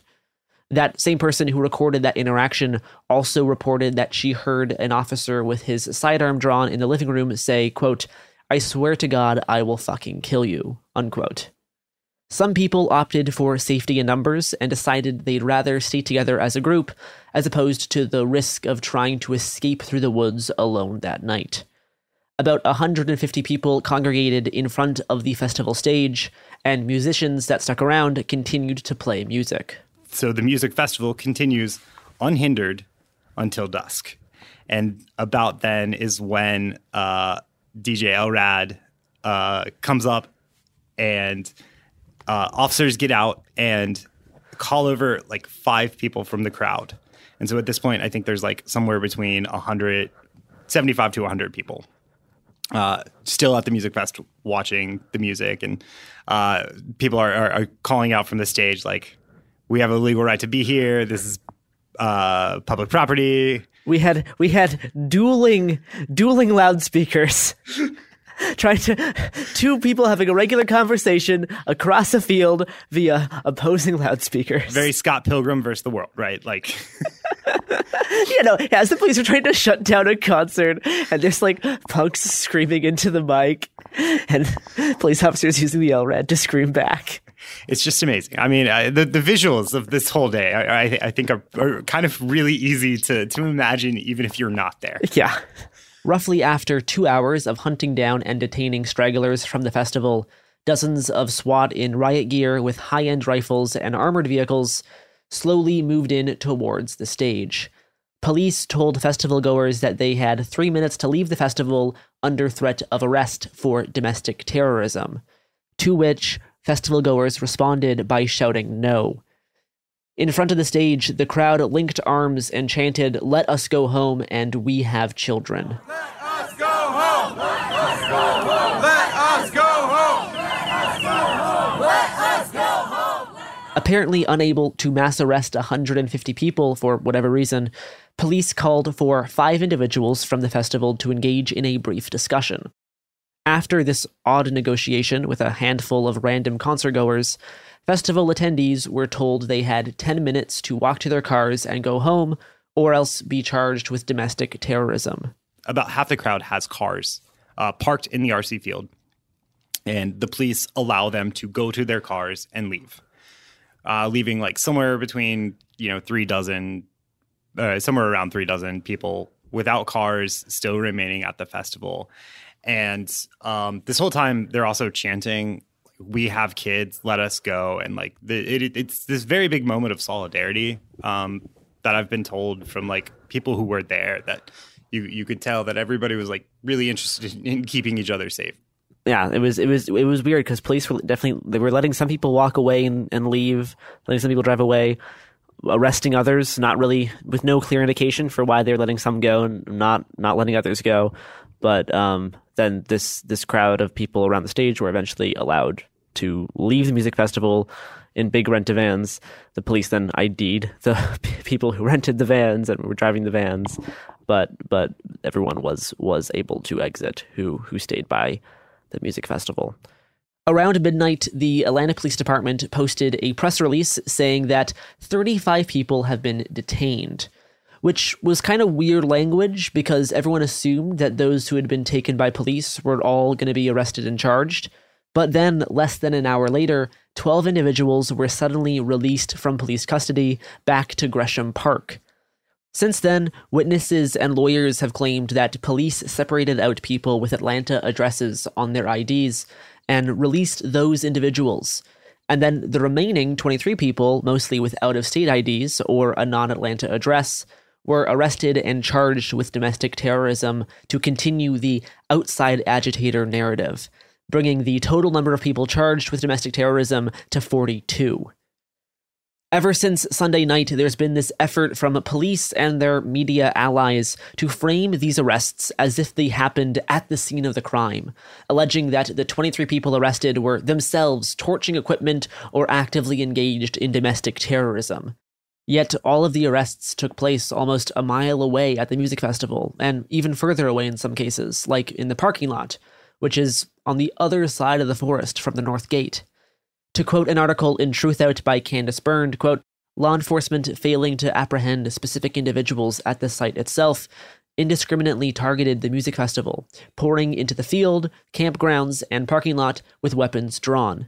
They issued commands, chased people down, and threatened to shoot and arrest festival attendees. Unquote. Still, major news outlets all but ignored the fact that all arrests occurred seemingly at random during a police raid of the nearby South River Music Festival, where people gathered to see Zack Fox live, to jump in a bouncy castle, and enjoy the outdoors. Many attendees had little to no idea of what had occurred at the Cop City construction site. Those who got lucky were forced to walk through tear gas to get to their cars, while others were assaulted by police and charged with domestic terrorism, risking 35 years in prison. Here's a clip from NBC's Today Show. We've got breaking news out of Atlanta overnight. Dozens arrested after what's being described as a coordinated criminal attack. It happened at the future site of a police training center. NBC's Blaine Alexander's on the story for us. Blaine, good morning. Officials say protesters burned construction vehicles and a trailer and set off fireworks toward officers stationed nearby. This wasn't about a public safety training center. This was about anarchy, and this was about the attempt to destabilize. Police point to a group of what they call outside agitators, saying they left an event nearby, changed into black clothing, and mounted a coordinated attack on construction equipment and police officers. To quote a statement from the Sonic Defense Committee, quote, the indiscriminate brutalization and arrest of festival goers suggests that law enforcement agencies will go to great lengths to paint the movement to stop Cop City and defend the Atlanta forest as a criminal organization. It is, in fact, a broad, decentralized movement with no ideological or organizational unity, only a shared goal. They believe that the movement is made up of bad actors who betray otherwise peaceful protesters, but the movement is not committed to any particular tactic instead accepting the diversity of approaches to stop the project. The police claim that the movement is not made up of any Atlantans, while Atlanta University Center students, local clergy, faith leaders, small businesses, and dozens of locally famous artists and musicians organized themselves within the movement. The police's false narrative and heavy handed approach to dealing with the opposition to the Cop City project is slowly starting to enclose them in. As the movement grows and city and state officials refuse to see the reality of what they are dealing with, their own authority is being brought into question. If they are not careful, the stakes of the movement will soon exceed the bounds of the forest and Cop City. In fact, that process may already have begun. I think to talk about what happened, we we kind of do have to go back um, to put it in context. And going back to January, that was the end of the the the occupation or the you know continuous encampments in Weelaunee. Um, and then flash uh, fast forward to to late January, they get the LDP, and so all of these people who have been protecting the forest for so long are now watching construction equipment roll in, and they're watching clear cutting, and they can't do anything about it. And you had that action uh, just after Tortuguita's death in January, which was a very targeted, you know, only to funders and, and, and, and other supporters of Cop City and, you know, maybe a random police vehicle. But it wasn't really like this this letting of energy. It was a very like specific sort of purpose. And so you you have this like buildup of energy that I think is really important to to keep in mind um, with with what is about to happen in this story. And they so they can't do anything, and then you have uh, Saturday where you see this massive people return to the forest. And, and I, I think it, it's it's almost unavoidable um, in retrospect to to look at that and for them not to have said, "What can we do now that we couldn't do before?" Uh, so they gather and they do what they couldn't do before. They head over to the construction site. There had not been an action like this in the woods for a long time. Bulldozers and equipment had not been damaged in quite a while. But on Sunday, people were able to use the safety in numbers that comes with a week of action to feel more empowered to take direct action against the actual machinery that is destroying the forest and building Cop City. Sunday's action can be seen as a demonstration of the pent up righteous anger from watching the slow destruction of the forest. Participants view what happened as a justified strike against the active destruction of the forest. A strike back made in anger after watching the Atlanta Police Foundation make steady progress over the course of the past few months. The day before, there was this chant that was taken up by the entire crowd, and I think we talked about this in, in earlier. uh, if you build it, we will burn it. And that was something that if you looked all throughout the crowd, like they were chanting. Everybody. Everybody. Like not just people wearing camo or black bloc. Like a, a, th- a thousand people. Everybody. yeah, a thousand people marching from Gresham Park. And I think that that this is that promise come true. Sunday's action was itself a pretty unique moment in the recent history of environmental and anti police struggles. Watching hundreds of people go on the offensive to participate in a mass coordinated sabotage in defense of both the forest and targets of police violence felt like an unprecedented moment in our modern paradigm of resistance in the United States. But the raid on the music festival on March 5th was also just the start of an unparalleled wave of police repression during this week of action, which we will cover in the next episode. But throughout the whole week, the assurance that Cop City will never be built never faltered, as demonstrated by common chants such as, I believe that we will win. So I'm going to end this episode with the final chant from the Saturday Gresham Park rally, right before a thousand people marched to the Weelaunee Forest. In Atlanta, we always end with the Assata chant. We end with the words of our mother, Assata Shakur, because we have a duty. There's been so much blood spilled here. Repeat after me.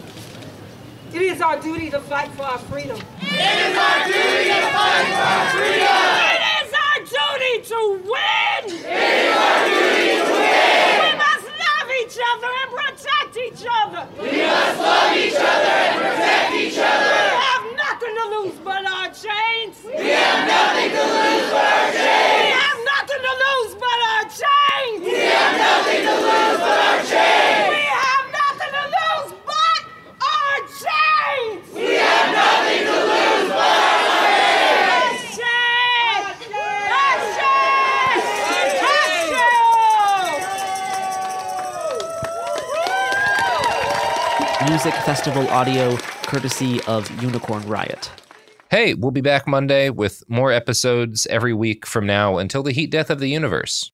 It Could Happen Here is a production of Cool Zone Media. For more podcasts from Cool Zone Media, visit our website, coolzonemedia.com, or check us out on the iHeartRadio app, Apple Podcasts, or wherever you listen to podcasts.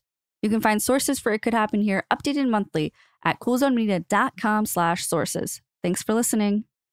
Bean Dad, The Dress, 30 to 50 Feral Hogs. If you knew what any of those were, you spend too much time online. And hey, I do too. 16th Minute of Fame is a new weekly podcast hosted by me, Jamie Loftus. And every week we take a closer look at an internet character of the day. Who are they? What made them so notorious? How did the internet or the algorithm choose them? And what does a person do when they're suddenly confronted with more attention than the human psyche can handle? Listen to 16th Minute of Fame on the iHeartRadio app, Apple Podcasts, or wherever you get your podcasts.